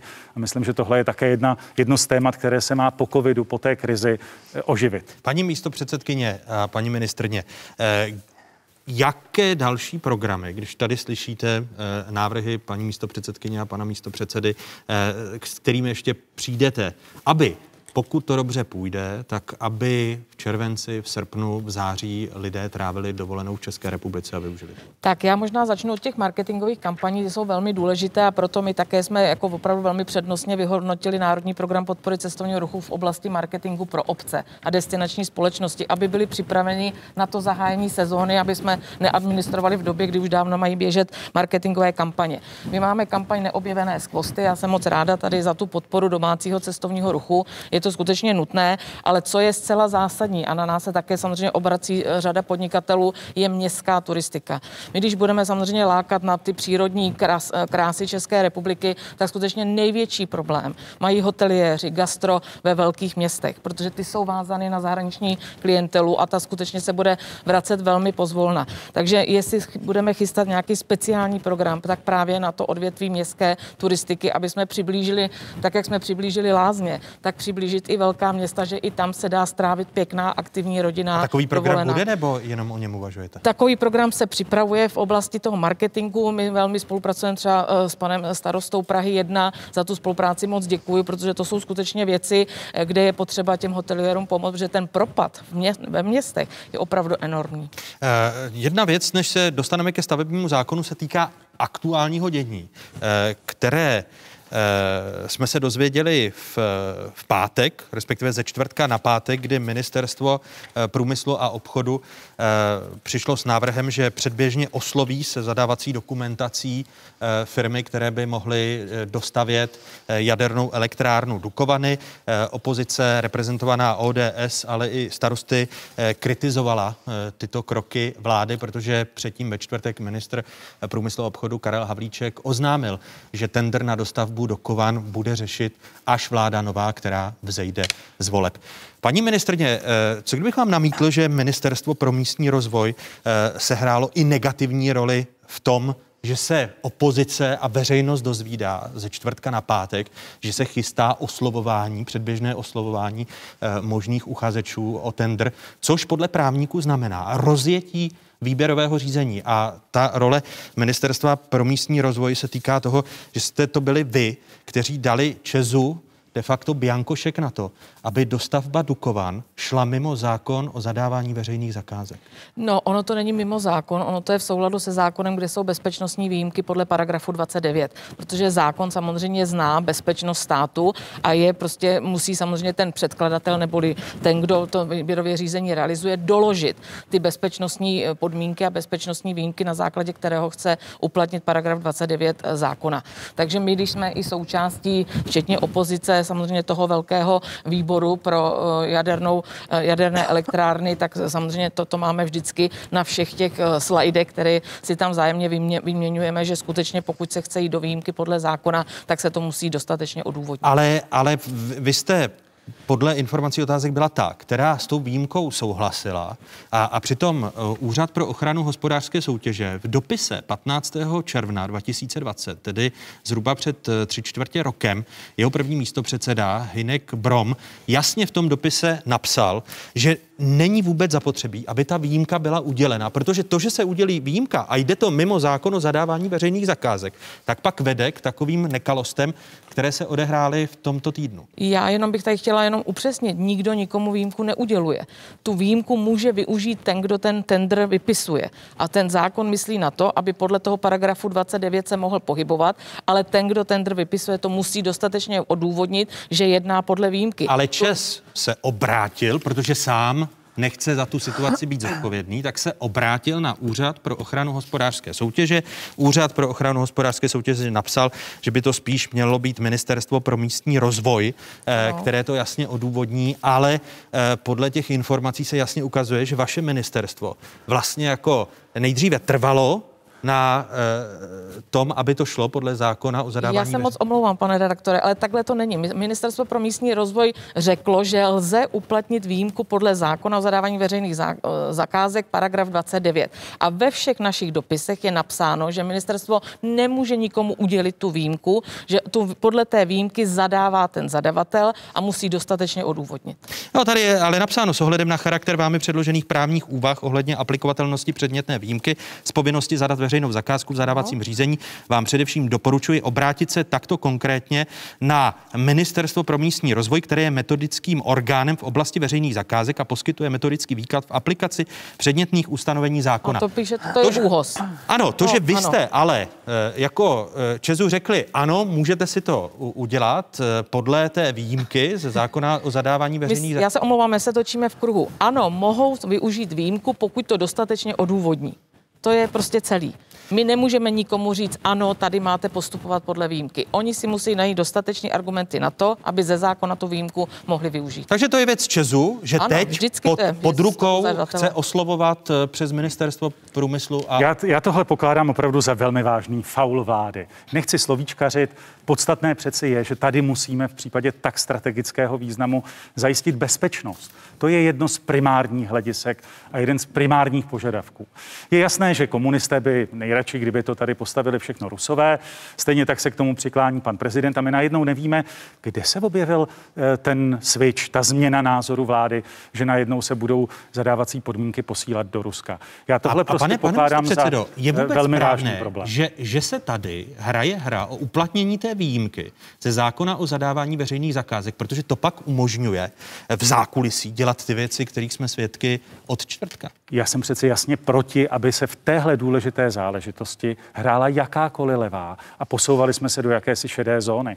My potřebujeme zajistit, aby ta výstavba byla bezpečná, aby nás neohrožovala eh, samozřejmě energeticky, ale aby nás neohrožovala eh, i v rovině zahraničně politické. Podle vás a... politicky měl by Čes využít uplatnění té výjimky ze zákona o zadávání veřejných zakázek? Protože když Eh, vaše vláda, vedená občanskými demokraty, uvažovala o rozšíření Temelína, tak to mělo jít podle zákona o zadávání veřejných zakázek. A já jsem přesvědčený o tom, že to má jít podle zákona o zadávání veřejných zakázek a že to má splňovat všechna bezpečnostní kritéria a dokonce ještě přísněji, protože v tomhle případě jde opravdu o strategickou bezpečnost i o zahraničně politickou orientaci České republiky. Pro vás je tedy neakceptovatelné, že vedení Česu, protože ten dopis je adresován eh, právě Česu, protože se Čes dotazoval, tak by Čes měl jít podle zákona o zadávání veřejných zakázek a neuplatňovat tu výjimku. Já jsem přesvědčený o tom, že ten zákon i bez té výjimky k tomu dává prostor a zajistí ty podmínky tak, aby proběhly správně. A abychom opravdu se dočkali e, zhotovitele, který zajistí rozumnou a bezpečnou výstavbu Dukovan. Paní místo předsedkyně, měl by Čes využít té, té výjimky ze zákona o zadávání veřejných zakázek, nebo by to mělo jít podle zákona o zadávání veřejných zakázek? Já si myslím, že co je tedy zásadní, co říkají a Martin Kupka to zde řekl, aby stavba byla kvalitní, ale také to musí eh, splňovat všechna, eh, bezpeč, všechna bezpečnostní, eh, všechny bezpečnostní předpoklady. A jestliže vám tři bezpečnostní služby říkají, že Čína a Rusko je rizikem, tak snad tomu musíme naslouchat. A jestliže tedy se náhle změní a pan ministr Havlíček, tedy MPL, posílá nějaký dotazník, ať pošlou informace, k, jak budou plnit bezpečnostní uh, požadavky, tak se tedy ptám, proč oslovil Rusko a proč teda neoslovil Čínu? On říká, že Čína nemá na to technologicky, že má jenom jednu stavbu mimo, mimo území Číny, ale zásadní je Rusko a firma Rosaton je prostě, je to firma, která je placena e, ruským státem a Rusko nás považuje v podstatě za svého nepřítele. Taky nechápu, proč se ten dotazník posílá těm, e, o kterých bezpečnostní složky nemluví, e, protože to jsou de facto naši spojenci a tam je jak když se, ale vrátím, když se ale vrátím na začátek, tak znovu zákon o zadávání veřejných zakázek a neuplatnění té výjimky by znamenal, že tady nebudeme překvapováni a vy jako opozice eh, nebudete překvapováni tím stanoviskem eh, Ministerstva průmyslu a obchodu.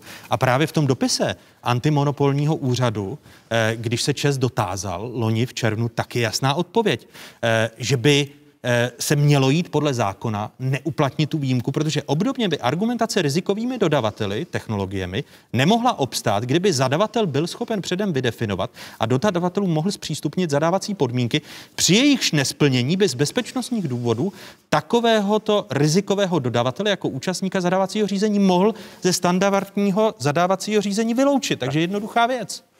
Tak a podle mého soudu jde právě o to. Jestliže tady máme jasné eh, zprávy o tom, že Rusko je velmi aktivní eh, v oblasti spravodajských služeb, jinými slovy, eh, zdejší ruská ambasáda zaměstnává spoustu lidí v porovnání s ostatními ambasádami nesrovnatelně více, kteří tady vykonávají svoje aktivity v uvozovkách a upozorňují bezpečnostní služby na to, že je to riziková země, že z hlediska tak strategického významu bychom se opravdu na ně obracet neměli, tak prvořadým úkolem vlády je zajistit takové podmínky toho tendru, abychom rizikům předcházeli, než že se do nich přímo vrhneme a jdeme si jako na vidle.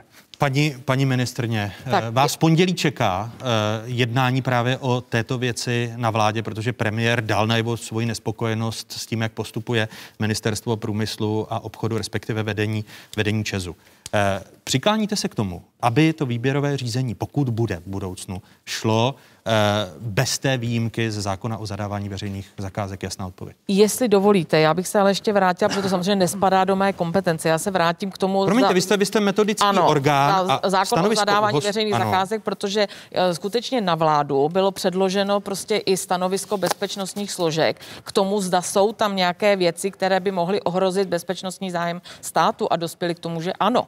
To znamená, i vlastně na vládě, je to před rokem zhruba, jsme se bavili o tom, že určitě na některé komponenty v rámci uh, vlastně celé té zakázky by bylo vhodné uplatnit tu výjimku ze zákona.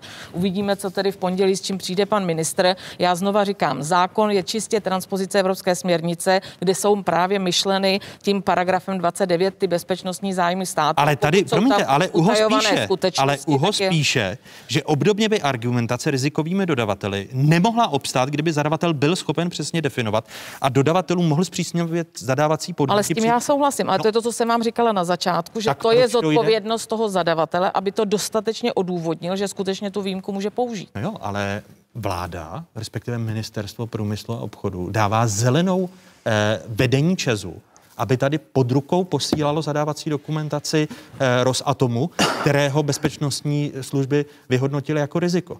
To znova říkám, uvidíme, co na to řekne pan minister průmyslu v pondělí, určitě o tom budeme hovořit. Já o žádném jakoby dalším tomhle tom šetření nevím, takže předpokládám, že nás ministerstvo bude informovat, ale zadavatelem je ČES, nikoli v ministerstvo průmyslu a obchodu. Takže za to, eh, že tady rozje- chtělo rozjet eh, de facto výběrové řízení, tak za to může Eh, ne, já říkám, že odůvodnit tu bezpečnostní výjimku musí čest jako zadavatel toho projektu. A po, po tom všem, co jsme tady viděli, Měl by Čes uplatňovat podle vás tu výjimku? Jasná odpověď. Znova říkám, vracím se rok zpátky, protože skutečně na, na jednání byly bezpečnostní složky, které upozornili, že jsou tam prostě věci, které by mohly ohrozit bezpečnost státu a na to se dá aplikovat ta výjimka ze zákona o zadávání veřejných zakázek. Ano, pan. Ale přece ta snaha těch bezpečnostních služeb byla přesně obrácená, než co teď vláda dělá. Ty složky přesně řekly, že je potřeba eliminovat možná rizika. A to, co se teď odehrálo, je naopak to, že si opravdu Česká republika nabíhá na zbytečně na vidle do nebezpečné rizikové oblasti. Nakolik to, nakolik to podle vás souvisí s tím, že management Česu a Daniela Beneše drží prezident republiky, který dává najevo svoji vstřícnost právě k Rusku? Já o tomhle spekulovat nechci. Já pokládám za velmi závažné to, že se to celé odehrává ještě na pozadí eh, na jednou nově získané podpory komunistů pro prodloužení nouzového stavu. Tady se nabízí spousta otázek, ale eh, co je podstatné? Eh, přeci my opravdu máme zabránit tomu, aby v klíčové energetické stavbě jsme se dobrali nějakých rizik. To přece není v pořádku a i proto my jsme taky dali jasně najevo, že takový postup vlády odmítáme a že voláme potom, aby se tady opravdu podmínky změnily směrem k zajištění bezpečnosti celé té významné investice. Ano, já myslím, že toto bylo jasné sdělení, že musí být zabezpečena, když tedy řeknu, bezpečnost té výstavby. A jestliže opakovaně to říkáme, bezpečnostní složky jasně hovoří o tom, že Rusko eh, je nebezpečím, je to obrovské riziko, tak si myslím, že by se s tím vláda měla poprat. Čínu dokáže vyřadit, ale Rusko ne, takže se ptám, je, jak to, že je to tedy vyrovnané? Vemte si, vemte si například, že eh, pokud jsem hovořila o těch eh, rizicích s Ruskem, že eh, vymahatelnost práva s Ruskem by byla docela problematická, že z nějakého důvodu řekne, že, tu, že zkrátka a dobře v případě, kdyby třeba získali tu zakázku, že to prostě nedostaví, no tak jsme skutečně ohroženi. A Ona můžou, na to, na to upozorňuje můžou, i předsedkyně Úřadu pro jadernou bezpečnost Dana Drábová, ano. která na příkladu maďarské výstavby jaderné elektrárny, která má spoždění a spolufinancuje ji Rusko, tak jasně říká, že se vydáváme divnou cestou. Tak já se teda omlouvám, že já skutečně určitě nejsem odborník na jádro. 29.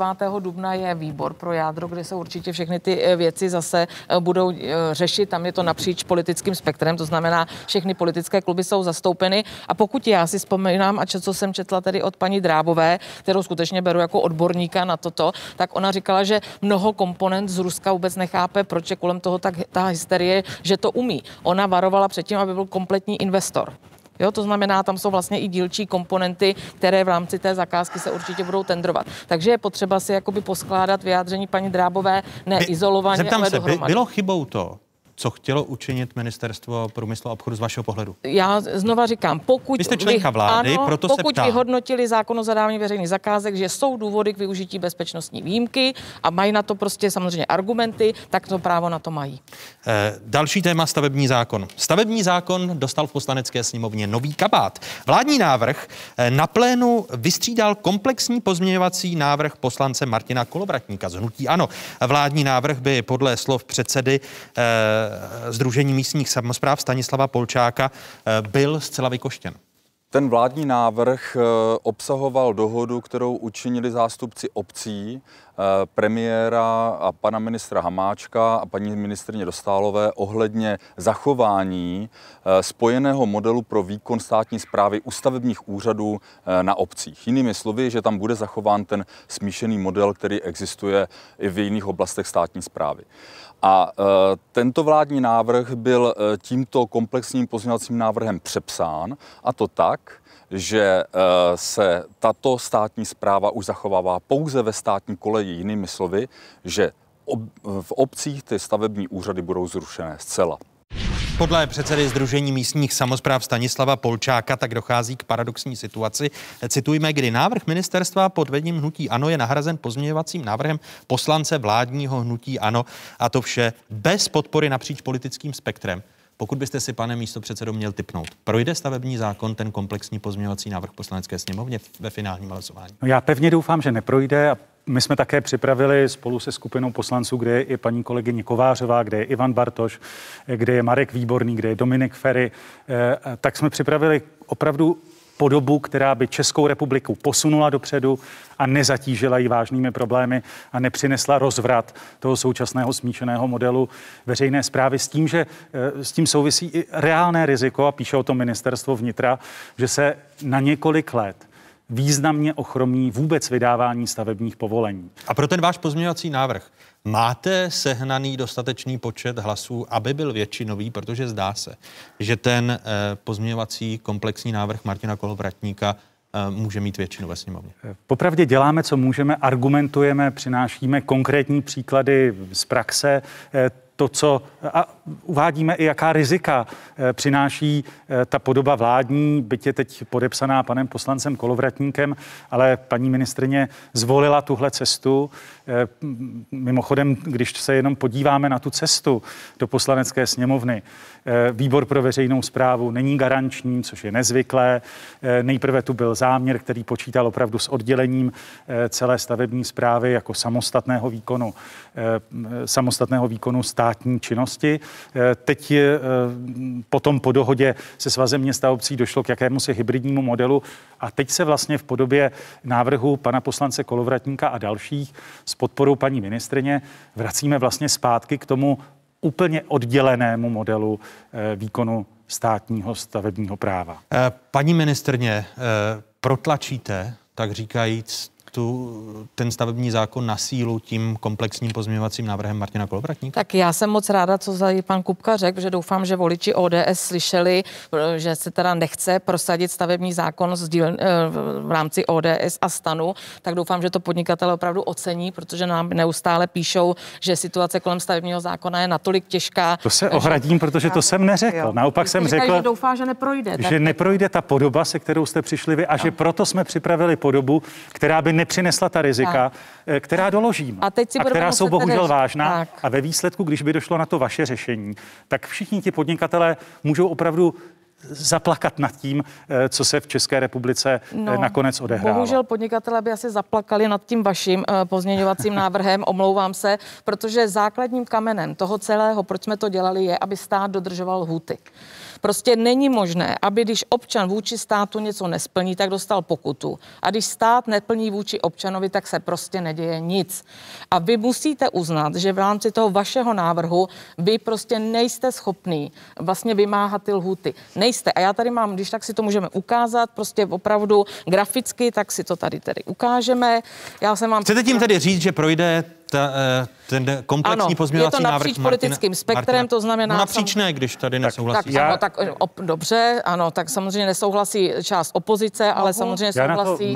Ano, nejdřív pan eh, SPD, předseda a pak, opozice. a pak eh, paní místopředsedkyně. Za prvé, Eh, do zákona o urychlení liniových staveb jsme to byli my, kdo přinesl eh, opravdu jasný důraz na dodržování lhůt. A přišli jsme tam my eh, právě s fikcí souhlasných stanovisek, tak aby tohle neskomplikovalo problém. Takže to je první věc. A byli jsme to my, kdo také uplatnil ve všech těch dalších návrzích tenhle důležitý princip, že se všem bude měřit stejně. A ten princip je obsažený i v tom našem návrhu. To za prvé.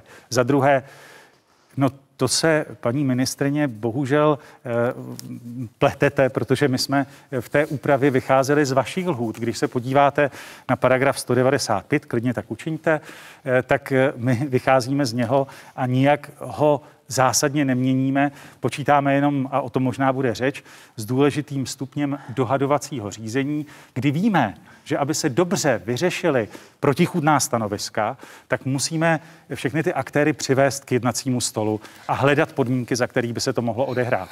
A tohle pokládáme za klíčovou, opravdu klíčovou věc z hlediska kvality stavebního řízení Paní České republiky. A já se tedy musím ohradit proti tomu, co tady zaznělo, že nechceme prosadit nový stavební zákon.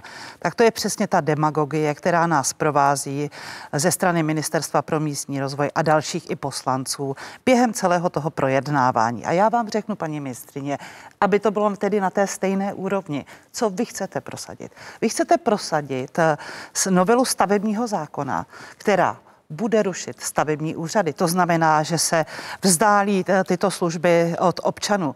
Vy chcete prosadit to, že 7 nebo 13 tisíc eh, úředníků bude převedeno na jiné úřady. Z toho asi 40% vůbec se nechce dát pod státní službu. Kdo bude platit to ostupné? Toto necháte na obcích? Nebo to zaplatí stát. Vy chcete stavební zákon, jehož změna přinese obrovské výdaje právě v této době, kdy řešíme krizi a nedostatečné finanční prostředky, tak přinese náklady ve výši 20 až 20 miliard korun a to ještě nevíme jaké. Když se podíváme na, na mapu, stranu, ano. Moment, na druhou stranu musím konstatovat, že důvody pro nový stavební důvod, tak jak eh, zákon, tak jak je uvádíte, tak s těmi některými eh, na tom se shodneme, že ano, pane poslanče, například digitalizace. Tak eh, tam jsme podpořili všichni ten nový, nový zákon. Samozřejmě je příliš mnoho takzvaných vyjadřovaček. Ano, nech se to přehodnotí a je jich méně. Ale na co teda se musím ohradit, že zaznívá, že důvodem pro nový stavební zákon je nedostatečná odbornost úředníků na stavebních úřady. A tam tedy musím teda říci, vzpomínáte si na eh, stavební zákon, na poslední novelu? No tak tam ministerstvo váhalo dlouho eh, s vyhláškou, než vůbec eh, úředníci eh, dostali, dostali podklady pro to, jak se mají, jakým způsobem se mají říct, řídit podle té novely. A tak to bych mohla my si teď jednotlivé, dál. Ano, my si jednotlivé body rozebereme, paní, paní ministrině. Jestli mohu chviličku, tak budu moc ráda. Já si s dovolením tady, jestli to diváci uvidí, tak si to můžeme ukázat názorně. Tady na konkrétním kraji vidíte, jak jsou rozmístěné stavební úřady. Ty stavební úřady jsou samostatné stavební stavební úřady. To znamená, že pokud tady má dva lidi, tady má jednoho člověka, tady má tři a tak dále, tak tito lidé si mezi sebou neumí pomáhat. Takže pokud to dneska zůstane tak, jak je, tak to budou pořád samostatné stavební úřady na jednotlivých obcích, jsou to zaměstnanci obcí. Tady nebudeme hovořit asi o systémové podjatosti a tak dále, což judikuje soud z toho důvodu, že to je střed dvou vesmíru. Proto třeba na Slovensku nemůže obec sama sobě schvalovat projekty, ale to je jenom eh, na okraj. Tak a teď tím, tím, že souhlasím, že tím, že to bylo děláno i na podkladu vládního návrhu, tak jsou tam zavedeny i v návrhu pana Kupky apelační principy, to znamená odstranění pingpongu. To znamená, že pokud se tady nestihnou lhuty, tak to přebírá nadřízený stavební úřad, což je krajský úřad dneska. Ale teď si podívejte na to rozmístění těch stavebních úřadů. Když to všichni nebudou stíhat, tak nejenom, že tady je odvolací úřad na tom kraji, ale budou tam muset v rámci apelace vyřizovat i ty stavební řízení, které nestihly, ale tady jich je deset. Paní ministrině, pro, mě jako pro lajka. Ano, se, ať mě pan Kupka odpoví, když to nebude stíhat těch deset, co budou dělat. Ne, no nic, nedodrží se ty lhůty. Teď mi jenom řekněte, abych si jako občan udělal představu.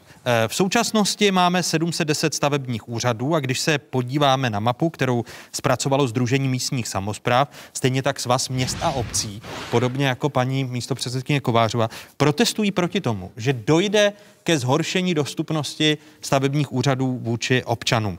Eh, na první mapě současná síť stavebních úřadů, 710 stavebních úřadů, na druhé síť, která by vznikla podle vládního návrhu a třetí je plánovaná síť, kterou navrhuje pozměňovací návrh poslance Kolovratníka, který říkáte, že v poslanecké sněmovně projde. Kolik těch stavebních úřadů tedy bude při srovnání 710 až dnes? Tak to, to je ve všech návrzích úplně stejně, protože samozřejmě i návrh pana poslance Kupky ruší ty malé úřady, to znamená ty jednohlavé a dvouhlavé. Vznikají tam určité parametry ze zákona, co ten stavební úřad musí splnit. To znamená zhruba těch úřadů jsme napočítali do kolem 313, 320 stavebních úřadů, které by ty limity naplňovaly. No, Ale protože, tady... promiňte, protože ten pozměňovací návrh hovoří o těch 14 e, eh, úřednících na kraji, ano. A pak o nějakých detašovaných e, e, pracovištích, ano. ale neříká kde a tam je ten zá, zásadní tak. problém. To je, to je ano, ten problém. Tak a teď mohu právě říci, že ve srovnání s tím uh, pozměňovacím návrhem hospodářského výboru je vlastně tohle ty pracoviště by byly územní pracoviště stavebního úřadu, který má sídlo na kraji. A tato územní pracoviště, to znamená všichni ti pracovníci, budou spolupracovníci. To znamená, pokud se někde navalí více množství projektů, může mu klidně pomoct kolega z vedlejšího územního pracoviště a tak dále. To je ta výhoda toho, že skutečně jsme schopni dodržet ty lhůty, tak jak jsou nastaveny. V tomto odděleném modelu toho prostě schopni nejsme a buď si to přiznáme, nebo budeme mít opravdu i do budoucna velký problém, protože pokud se všichni sejdou na tom kraji, kde je 10 lidí, tak buď musíte teda navýšit, anebo samozřejmě ty lhuty nikdy nedodržíte. Tak a pojďme si říct, jaká je realita. Jednak ten uh, upravený návrh pana poslance Kolovratníka a váš nedává absolutně žádnou garanci, kde ta detašovaná pracoviště budou. Protože nikde se mluví se jenom nemluví. o 14 krajských. Mluví se jenom o 14 krajích a nikde není uvedeno, jaká bude ta budoucí síť stavebních úřadů. Já souhlasím s tím, že je potřeba stanovit jasná kritéria. V tomto směru my jsme dokonce vycházeli z toho, s čím přišlo ministerstvo, kde je přesně určeno jako důležitá kritéria a stačí splnit jednu z nich. Počet pracovníků, velikost toho správního obvodu a jako další důležitý parametr počet těch podání, která tam směřují. A stačí, aby ten stavební úřad splnil cokoliv z těch tří podmínek a zůstane eh, v té síti zapojený. A to je důležitá věc. A eh, vedle toho ta připomínka paní ministrně. Já se tady u toho zlobím, protože eh, je to tak, že nejdřív vláda způsobila vážný problém, ten způsobila v podobě poslední změny stavebního zákona. Kdy se prodloužilo stavební řízení? Kdy se fakticky prodloužilo a zkomplikovalo, protože přibylo další razítko. Přestože jsme tehdy slyšeli od téže vlády fakticky ministerstvo pro místní rozvoj mělo hnutí ano a říkalo tehdy, jak to bude krásné procházka růžovým sadem. A my jsme tehdy upozorňovali na, a to velmi razantně, že to ve výsledku přinese jenom komplikace a přineslo je to. A e, teď paní ministrině hovoří o tom, jak je potřeba zajistit zastupitelnost. No, Největší problém se zastupitelností vyvolala právě tahle změna stavebního zákona. Takže vy teď vlastně odbouráváte něco, co jste sami způsobili, ale není to třeba. V okamžiku, kdy nastavíme fungování i díky digitalizaci, a na té digitalizaci, zdůrazňuji to, se podíleli všichni poslanecké sněmovně. Eh, a musím říct, že v tomhle směru eh, to také zaznamenalo jeden z rekordů, eh, co se týče počtu hlasů zdvižených rukou právě pro ten návrh. Díky tomu, že to bylo napříč politickým spektrem, že se na tom také podílely i soukromé firmy na připomínkování toho a na celém tom procesu a e, například e, i e, ICT Unie, což je taky důležitý parametr pro digitalizaci v České republice.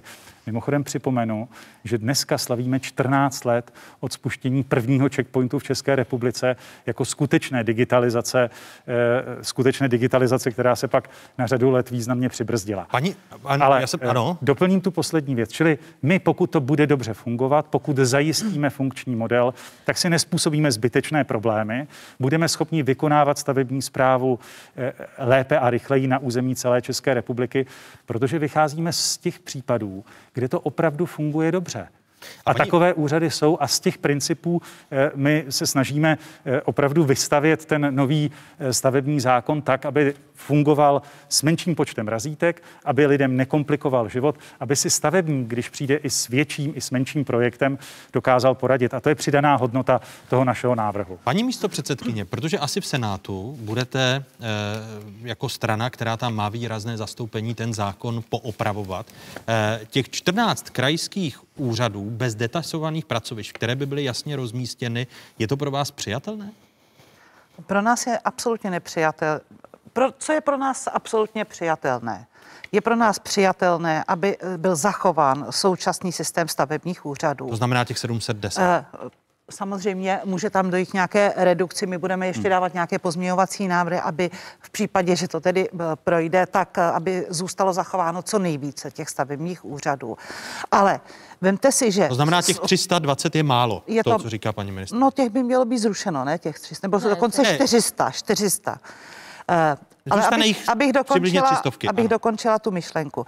Eh, zkrátka a dobře, ty důvody, pro které paní ministrině eh, řekla, že musí být nový stavební zákon, digitalizace, podjatost úředníků, to se nakonec eh, ukázala, že u soudu končí jednotky případů i u vás na ministerstvu a podobně. To se dá upravit, aniž by se zhroutil tenhle, ten, tento systém, který sebou přinese nejenom náklady, ale pravděpodobně také i nedostatek úředníků, kde budete schánět ty, kteří nepřejí přejdou pod státní eh, službu. A co se týče délky stavebního řízení, ono je to potřeba odlišovat. Eh, myslím, že pokud se v průměru spočítá ta délka toho stavebního řízení, tak některé stavby jednoduššího charakteru, jak nám říkají vedoucí stavebních úřadů, tak ty netrvají tak dlouho, jak se uvádí. Ale jsou tam většinou velké projekty, které jdou právě proti veřejnému, veřejnému zájmu. Dost často prodlužuje stavební řízení řízení, nekvalitní projektová dokumentace.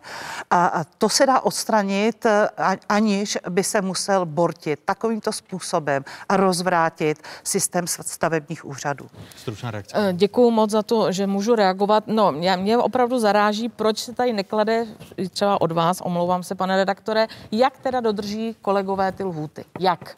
No nijak. Prostě nijak, tak si to přiznejme, že to tak není. Je to volební boj o to, aby zůstaly stavební úřady tak, jak jsou dneska. Já tady mám teda celou plejádu, celou plejádu mailů k tomu, že pro boha oddělte stavební úřady od samozpráv, nezávislé vedení nad starostek a tak dále. Můžu to tady dát k dispozici, abyste si to přečetli, jak na to reagují občané. A já teda zase dostávám, Ta, já se počkejte, omlouvám. Ne, já zase dostávám. Já jsem vám taky neskákala paní poslankyně do řeči, na to, takže jestli říkáte. mohu, takže bychom právě tím, že kolik bude potřeba úředníků. Pro nás je zcela zásadní ta zastupitelnost, aby se dodržovaly lhůty.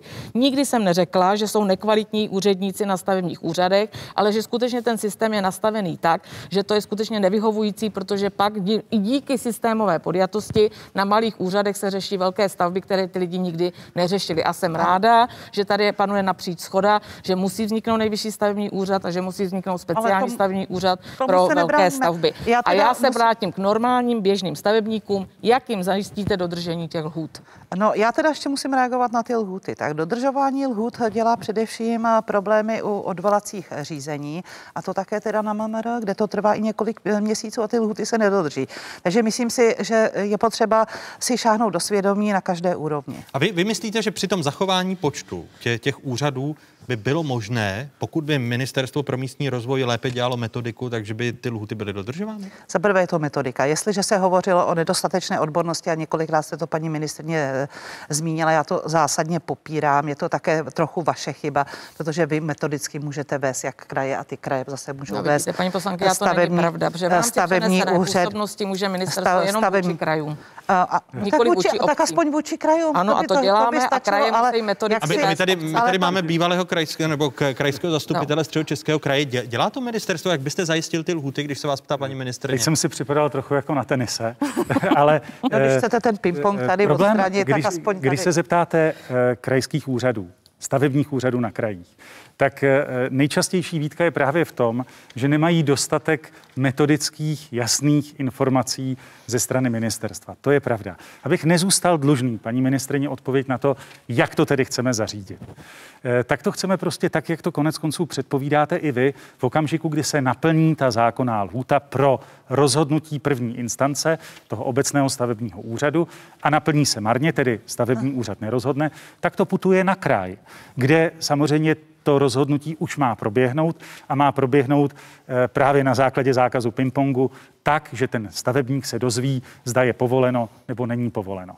A ubezpečuju vás, že žádný velký problém, snad v žádném státě na světě, se nevyřešil tím, že vznikl nový stavební úřad. Navíc eh, to, co přinášíte vy, je opravdu mega stavební úřad o více než 13 tisících zaměstnancích. Ano, kteří A- budou na platech stát eh, při jednoduchém propočtu 7 miliard eh, 167 milionů.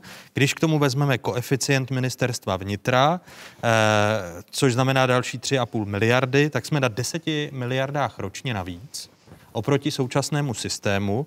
Eh, Pokud bychom ale odečetli, eh, protože stát přispívá obcím krajům na výkon přenesené působnosti na stavebních úřadech miliardu a čtvrt, krajům pak přibližně miliardu a půl, to znamená, že jsme na nějakých dvou a půl miliardách, to znamená, ten váš systém, paní ministrně, bude dražší zhruba o těch 7 miliard.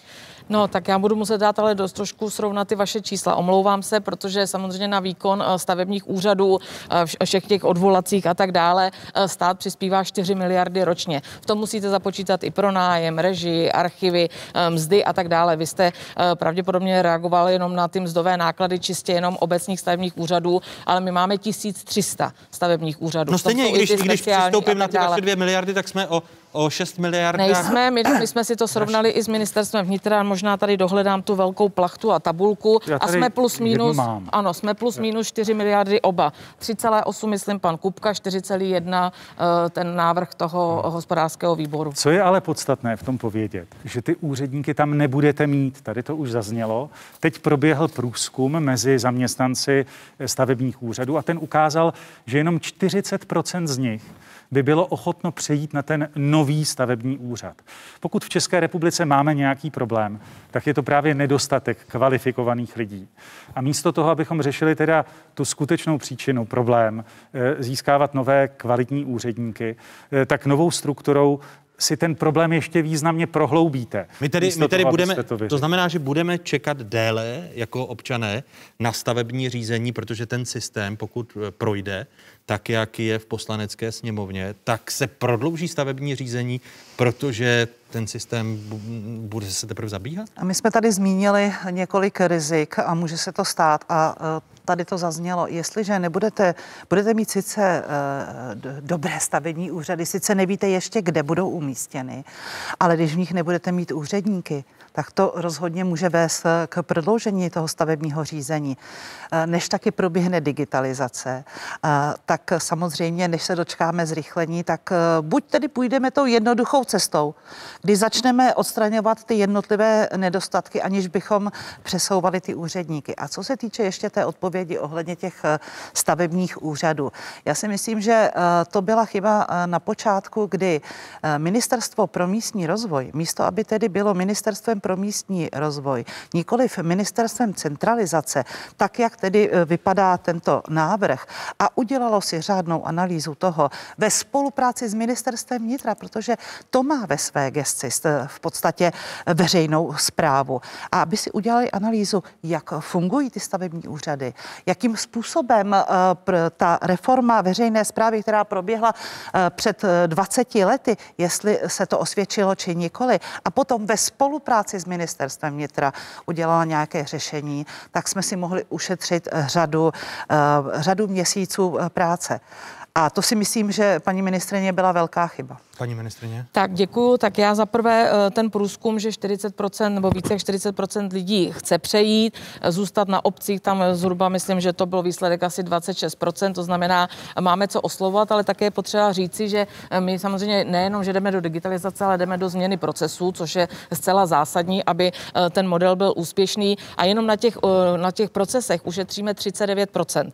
To znamená, je potřeba samozřejmě kalkulovat s tím a já naopak tedy musím říci, že já už jsem mluvila zhruba se sto, stovkou, ne- necelou stovkou, aby byla přesná, starostů, kde mají stavební úřady dnes. Všichni souhlasí s tím, že by byli rádi, aby tam bylo územní pracoviště eh, toho krajského stavebního úřadu, aby tam byli zachováni lidi, ale i starostové mě říkají, no my přece víme, že dojde k úbytku té agendy toho stavebního úřadu díky těm nastaveným procesům, tak by třeba tam, kde jsou čtyři lidi, tak říkali, že jednoho by si rádi nechali na územní plánování, což je pro mě zcela zásadní moment, aby to tak bylo, protože skutečně jednáme o tom, aby územní plánování bylo čistě v samostatné působnosti, což samozřejmě budou větší nároky na to personální obs- obsazení. Stručná reakce, musíme končit. Eh, Tak eh, především, eh, ti úředníci, kteří odpovídali v té anketě, těch bylo 1200, což už je poměrně významná část respondentů, kteří mapují tu situaci. Ale já znovu zdůrazním, to, kam my se chceme podívat, je moderní způsob vyřizování stavebních žádostí prostřednictvím elektronizace, kdy lidé uvidí, a to významně přispěje k dodržování těch lhůt. V tu chvíli každý, kdo se přihlásí do toho portálu stavebníka, tak uvidí, jak probíhají jednotlivé lhůty, kdo už stačil odpovědět, kdo ještě ne, kde to vázne a uvidí na sebe tímto způsobem i jednotliví úředníci, kteří se k těm případům budou vyjadřovat. My přece nemůžeme změnit eh, zájem státu na opravdu respektování veřejných zájmů důležitých, jako je památková péče, životní prostředí a podobně. Ty složkové zákony se také nezmění. My potřebujeme zlepšit právě to vypořádání těch zájmů. Proto jsme to nabídli a navrhli tak, jak jsme to navrhli. Stavíme na elektronizaci, která počítá také s, se vznikem datového úložiště, takže stavebník uloží svoji dokumentaci, uvidí v zápětí, jak se jednotliví eh, úředníci k tomu vyjadřují, může se dívat do digitální technické mapy, může sledovat i historicky osudy té stavby, protože každá bude mít svoje rodné číslo. To je moderní způsob, na kterém panuje schoda. A kdyby tady teď ministerstvo neví, nevymýšlelo megastavební úřad, tak jsme se vyhli úplně zbytečným rizikům, že se opravdu činnost stavební zašpuntuje, protože prostě celý ten systém může zkrachovat, protože nebudou lidi, eh, bude spousta technických problémů s tím, jak zajistit počítače, jak zajistit počítačové sítě a podobně. Takže v tomto směru my voláme po Omlouvám rozumném se. řešení. Budem, budeme v té diskuzi pokračovat v dohledné době. Děkuji Věře Kovářové, Martinu. Kupkovi a Kláře Dostálové, že byli hosty otázek. Díky, nashledanou. Díky za Nashledanou. pozvání. Takové byly dnešní otázky. Připomínám, že nás najdete na internetových stránkách České televize, známá adresa, stejně tak jsme na sociálních sítích. Hezký zbytek neděle, pokud možno ve společnosti 24.